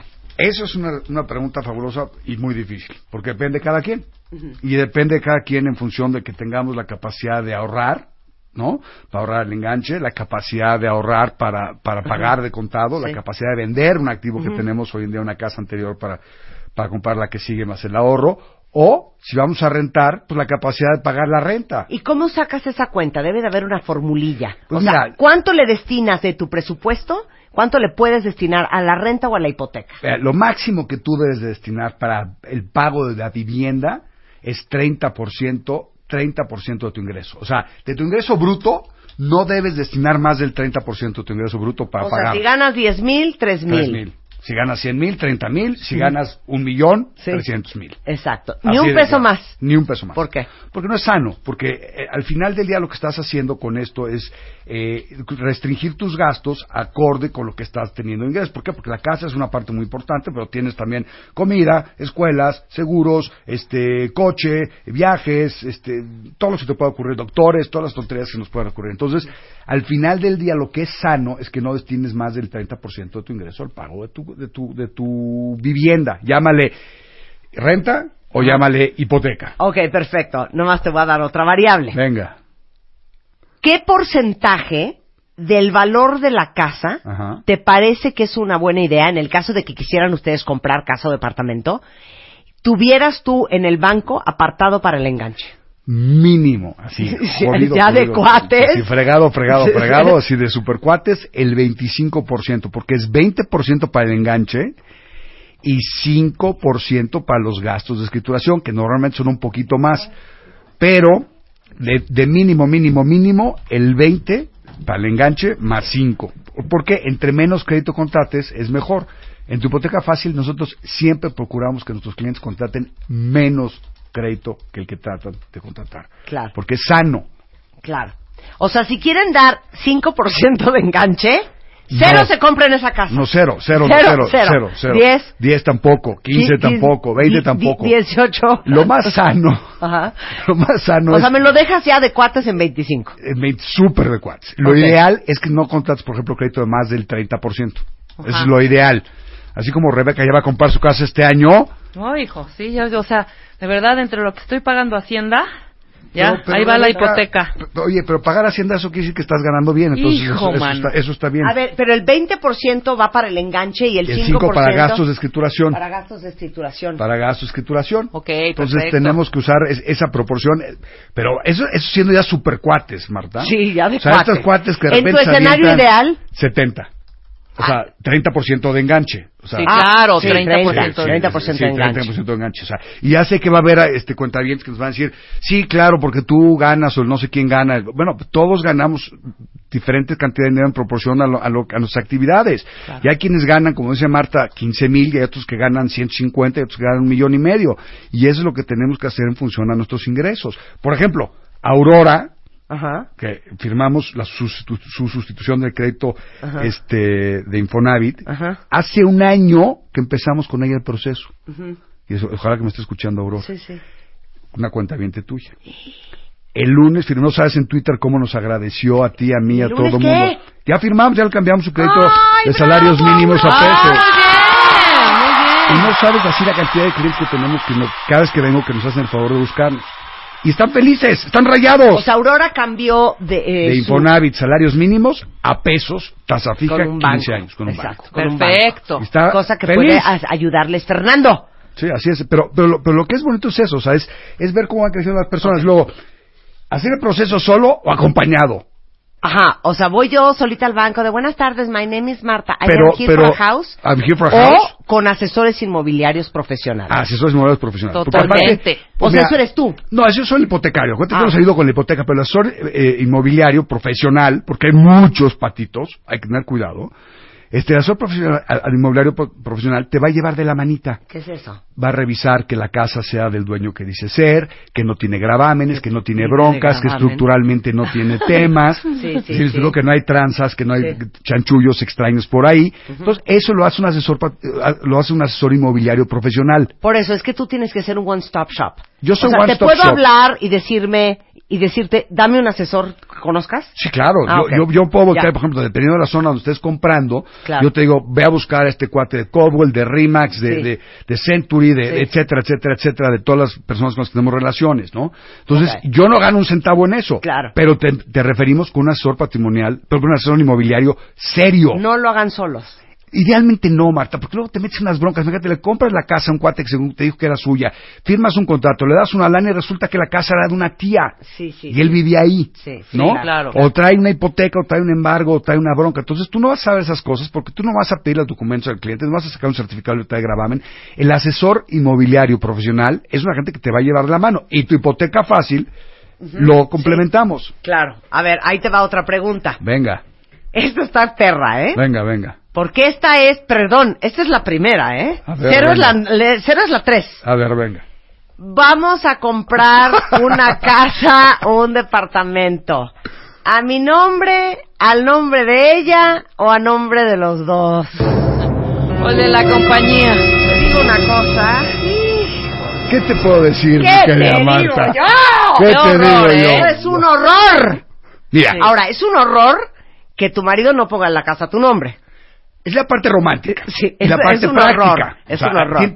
Tiene ese doble efecto. Sí. Yo estaba casado, yo me divorcié. Sí. La casa de mi familia está a nombre de mi exmujer, porque idealmente lo haces porque estás formando una familia. Exacto. Y entonces proteges a la familia, proteges a tu mujer. Sí. Ahora, porque normalmente las mujeres no trabajaban en México. Sí. Hoy en día conocemos muchas mujeres, y aquí estoy sentado con tres, que son unas fregonas, ¿no? Claro. Y que no ganan poco, y que no les va mal, y que ganan muchas veces mucho más que yo. O sea, hombre de género, marido, ¿no? Okay, bueno. Entonces, a nombre de quién lo pones va a depender. La parte práctica de ponerle a nombre de tu mujer, si es que ella no trabaja, es porque aíslas la casa del riesgo. Uh-huh. Tú como hombre normalmente estás metido en el tema de los negocios y puedes dar un mal paso, una mala decisión y pierdes la casa. En cambio la mujer, pues ahí está el nombre de ella y no se toca, ¿no? Claro. Pero el día de mañana, cuando las cosas no funcionan, pues entonces resulta que te quedas chiflando en la loma, ¿no? Sí, claro. Como marido. Entonces, lo que ha pasado recientemente, es una tendencia reciente, es que marido y mujer, con pareja, pues no necesitan estar casados, pon la casa en nombre de los dos. O marido y marido, mujer y mujer. O marido y marido, mujer. Sí, whatever. Sí. La casa en nombre de las dos, 50-50. De los dos, 50-50. Claro. Entonces eso lo ha hecho más equitativo, más justo. Yo estoy de acuerdo. Y curiosamente, en el tema de los divorcios, se vuelve mucho más ágil el proceso. Claro. Sí, claro. Porque entonces el leverage, el bargaining chip que tiene uno y el otro, es mucho más corto. Parejo. Y entonces hace parejo, entonces todo el proceso. Entonces, ahora, idealmente... Cuando compras con crédito, uh-huh, si el, por ejemplo, el marido es el que acredita los ingresos, sí, puede poner la casa a nombre de la mujer 100% y él ser el acreditado y ella la, sí, ganancia hipotecaria. Claro. Ahora, pues eso depende de cada quien. Sí. Va a haber quien está pensando, jamás me casaría yo con un cuate que no ponga la casa a mi nombre. Es que, como diría mi papá, otra vez, recito, esa sabiduría, la jurisprudencia. El que tengan un derecho moral no significa que tienen un derecho, legal, no significa que tienen un derecho moral. Así es. Y yo no sé por qué de repente hay mujeres que el día que se divorcian, si no se divorciaron de Carlos Slim, ¿por qué creen que el marido les va a dar dinero de a montones? O sea, hay que tener sensatez, hay que ser justas, hay que ser prudentes, hay que ser correctos en la vida. Y eso aplica también para los maridos gandallas. Claro, para los maridos gandallas también. Porque también hay el típico marido que nada más da 10,000 pesos al mes, ¿no? Sí, y se mete 500. Y se mete 500 y tiene los hijos ahí medio viviendo, y a la exmujer. Claro. Porque la mujer es independiente y es fregona y sale adelante. Sí, de acuerdo. Pero oye, los hijos son tu responsabilidad, compadre. Claro, y la casa, pues, es parte del activo familiar. O sea, no porque lleves a la fiesta, a las chelas, vas a terminar tomando whisky. Exacto. No. Sí, exacto. Okay. Tal cual. Siguiente gran pregunta. Muchos de ustedes a lo mejor dicen, es que no he comprado nada porque me estoy esperando a encontrar o a tener para comprar la casa de mis sueños. La casa o el depa de mis sueños, ¿es con el que arrancas? Nunca. Bueno, salvo que seas hijo Carlos de Slim, un multimillonario que te regala una casa espectacular, un departamento espectacular. Pues la realidad de las cosas es que la enorme mayoría de nosotros no arrancamos con la casa de nuestros sueños, ¿no? Es un proceso. Y no se espera uno a eso. No te esperas. Porque te van a dar los 50 años. Sin casa. Aquí tenemos un ejemplo que queremos mucho. Claro. Y tú sigues sin comprarse. Es que de veras. Sigo haciendo millonarios a los caseros. Sí, tú sigues siendo millonarios a los caseros y juntando tu cochinito ahí. Entonces, para comprar. No te esperas a poder comprar. Es un proceso. Acuérdate lo que hemos platicado. Primero compras una casa chiquita, la compras con crédito, que obviamente tu hipoteca fácil te dio, ¿va? Pero lo vas llevando de la manita. Vas, compras una casa chiquita, tiene plusvalía, pagas tu crédito, pagas parte del capital en el proceso, vendes esa casa, compras una más grande, más cerca, más bonita, y así lo vas haciendo poco a poco, uh-huh, ¿de acuerdo? La casa sensacional, padrísima, normalmente las logramos cuando ya estamos consolidados patrimonialmente, financieramente, claro, cuando ya tenemos más de 40 años, estoy de acuerdo, 40 y tantos, y va a haber quien me esté escuchando y diga, no es cierto, yo tengo 55, no he llegado. Sí, pero les digo una cosa, yo compré la casa de mis sueños a los 42 años, fíjate, a los 40 años, y tú hiciste una súper compra, o sea, súper compra y preciosa. Y yo se los juro, cuentavientes, pasé 10 años así dando vueltas, viendo casas, pensando, algún día voy a poder. ¿Y pudiste? Y algún día pude, pero me dieron los 40 años. No fue a los 23, ni a los 28, ni a los 35. Nada. Y es un proceso y no hay que desesperarnos, hay que ir formando patrimonio. Acuérdense que la casa es la base de la formación del patrimonio de la gran mayoría de las familias en este país. Ok, pregunta infernal. Venga. ¿Listos, cuentavientes? ¿Cuál es el precio de la casa o el depa que yo debo de comprar? ¿Cuál es el precio? El que puedes pagar, mi querida Marta. Claro, esa es la respuesta. Danos un algoritmo, algo que podamos tangiblemente hacer. Es muy fácil. Volvemos al ejercicio. Yo voy ahorrando, voy formando en el tiempo un ahorro que me va a permitir poder comprar algo mejor. Uh-huh. Y cuando lo pueda comprar, tengo que dar un enganche. Muy pocas personas dan de contado la compra de su primera casa. Uh-huh. Ojo. Entonces, cuando tengo ya ahorrado el 20, 25, 30%, entonces ya es cuando puedo comprar. ¿Y qué es lo que puedo comprar? Lo que equivalga a ese 20, 25, 30% que tengo ahorrado. Tal cual. Oye, Fernando, es que pago renta y al mismo tiempo estoy ahorrando, pues está canijo. Pues sí, nadie dijo que era fácil. Claro. Pero es un proceso que tenemos que ir haciendo poco a poco. Uh-huh. No se desesperen, el rentar no es malo. Uh-huh. Acuérdense que cuando nos cambiamos de ciudad, nos estamos recién casados, recién divorciados, tenemos todas estas variables. Uh-huh. Es bueno rentar, o sea, no es malo rentar, y si estamos empezando a formar un patrimonio, lo vamos a ir logrando poco a poquito. Entonces, la casa que podemos comprar es la que podemos pagar, Marta. Claro, con el ahorro. Esta te va a encantar. Venga. Ahí les va otra, cuentavientes. ¿Cómo pueden saber ustedes si son sujetos para un crédito hipotecario? Primero que nada, tienen que acreditar ingresos. Sí. O sea. tengo que tener una forma recurrente de ingreso que puedo yo evidenciarle al banco. Dame ejemplos. Trabajo para Marta de Baile, uh-huh, y tengo dos opciones. O soy empleado de la nómina, uh-huh, o soy outsourcing, uh-huh, o perdón, no soy honorario en Haciendas Azules, ¿no? Quienes te escriben, vamos a, o sea, alguien que te escribe en la revista, que uh-huh, ocasionalmente uh-huh, invitas a escribir. Bueno, uh-huh, esa persona no tiene nómina, uh-huh, pero quiere comprar una casa. ¿Cómo le hace para acreditar su ingreso? Uh-huh. Bueno, pues te demuestra que le escribe a MOA, que le escribe a otras revistas, que hace esto y esto, y tiene diferentes flujos de efectivo que mes con mes deposita en su cuenta de cheques, uh-huh, ¿no? Estados de cuenta. Estados de cuenta, ahí está, sí, muy claro, lo estamos evidenciando que tiene tus ingresos. El cuate que tiene nómina, pues aquí están sus recibos de nómina y aquí están los depósitos, uh-huh, ¿no? Uh-huh. El cuate que es empresario, que no tiene ni nómina ni flujos en sus cuentas de cheques, a uh-huh, través de los flujos de la empresa. Uh-huh. Tomamos a través de una formulita medio complicada, le tomamos lo que consideramos utilidad del negocio y entonces le podemos dar el crédito. Combinación de varios, uh-huh, de estos elementos, declaración de impuestos. Uh-huh. Entonces, yo acredito que tengo ingresos recurrentes. Yo te demuestro que tengo ingresos recurrentes. Hay quien tiene mes a mes. Por ejemplo, tenemos una clienta que tiene ingresos 3 o 4 meses al año, porque se dedica a hacer una feria muy importante. Sí.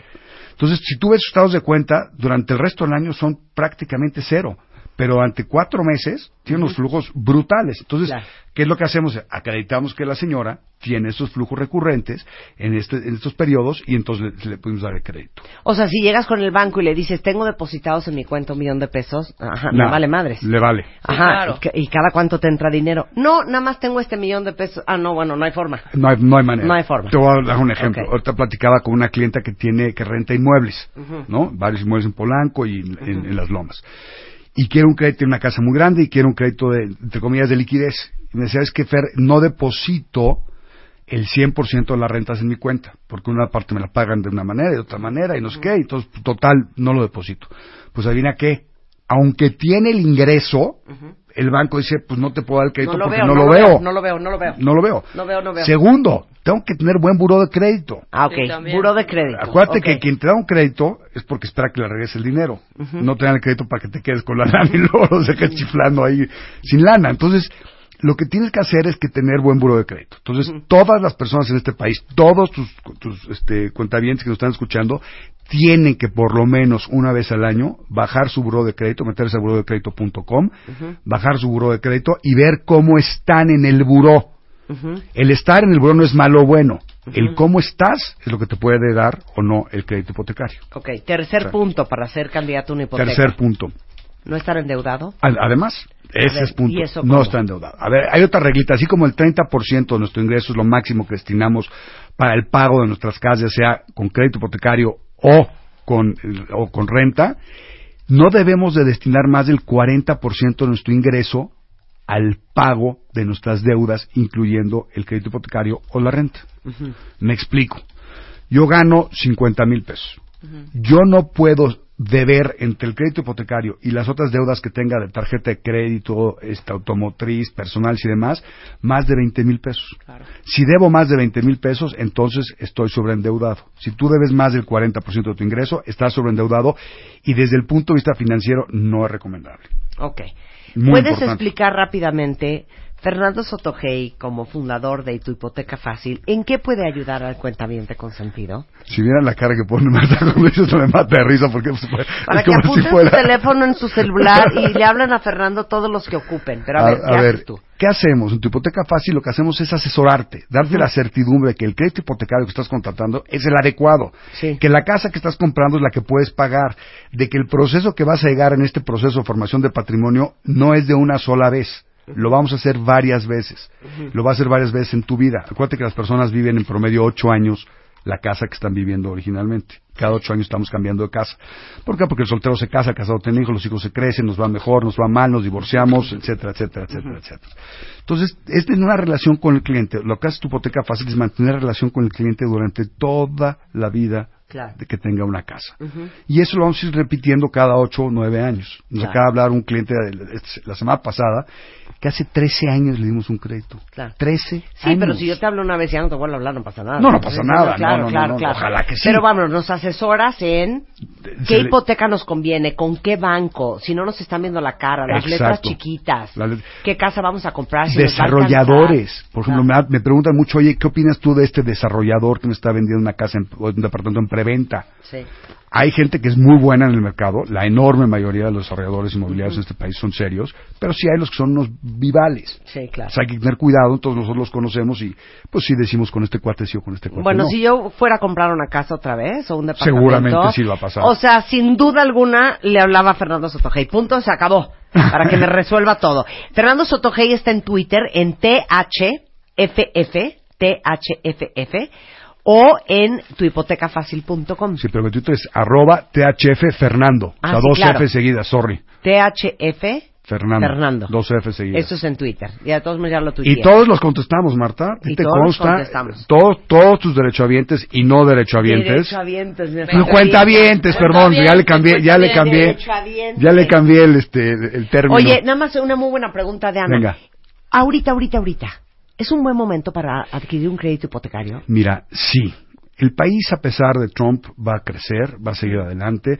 Nuestros problemas son internos. La corrupción es el problema más grave que tenemos. El gasto público excesivo es el problema más grave que tenemos. México es un país realmente grandioso y va a seguir adelante. Las tasas de interés se vienen incrementando desde hace un año para acá. ¿Por qué? Porque Banco de México ha tenido que subir las tasas de referencia para ser atractivo que inviertan en el país una serie de diferentes tipos de inversionistas y también para hacer frente al tema de inflación. Entonces, sí es un buen momento, siempre y cuando, Marta, tengas el ahorro previo, tengas un ingreso más o menos seguro, y nadie tenemos la vida comprada ni el ingreso comprado, pero sí es un buen momento, porque acuérdense que es un proceso de formación de patrimonio. Es eso lo que estamos viviendo. Cuando compras tu casa, es eso. Entonces, bajo esa premisa, y Trump nos pela los dientes, o sea, literalmente, o sea, no, y no lo estoy diciendo como dientes para afuera, realmente México sí es un gran país y vamos a salir adelante. Eso no tengo la menor duda. Sensacional. Muchas gracias, Fernando. Muchas gracias. Fernando Sotogey de Tu Hipoteca Fácil. Son 12:56 de la tarde en W Radio. Mañana de regreso en punto de las 10 de la mañana. Mucho más esta tarde, solamente en W. As a new Western Union customer, you can enjoy a $0 transfer fee on your first international online money transfer. Send money to your family and friends back home the fast, easy, and reliable way. Visit westernunion.com or download our app today to get started, and your first transfer fee is on us.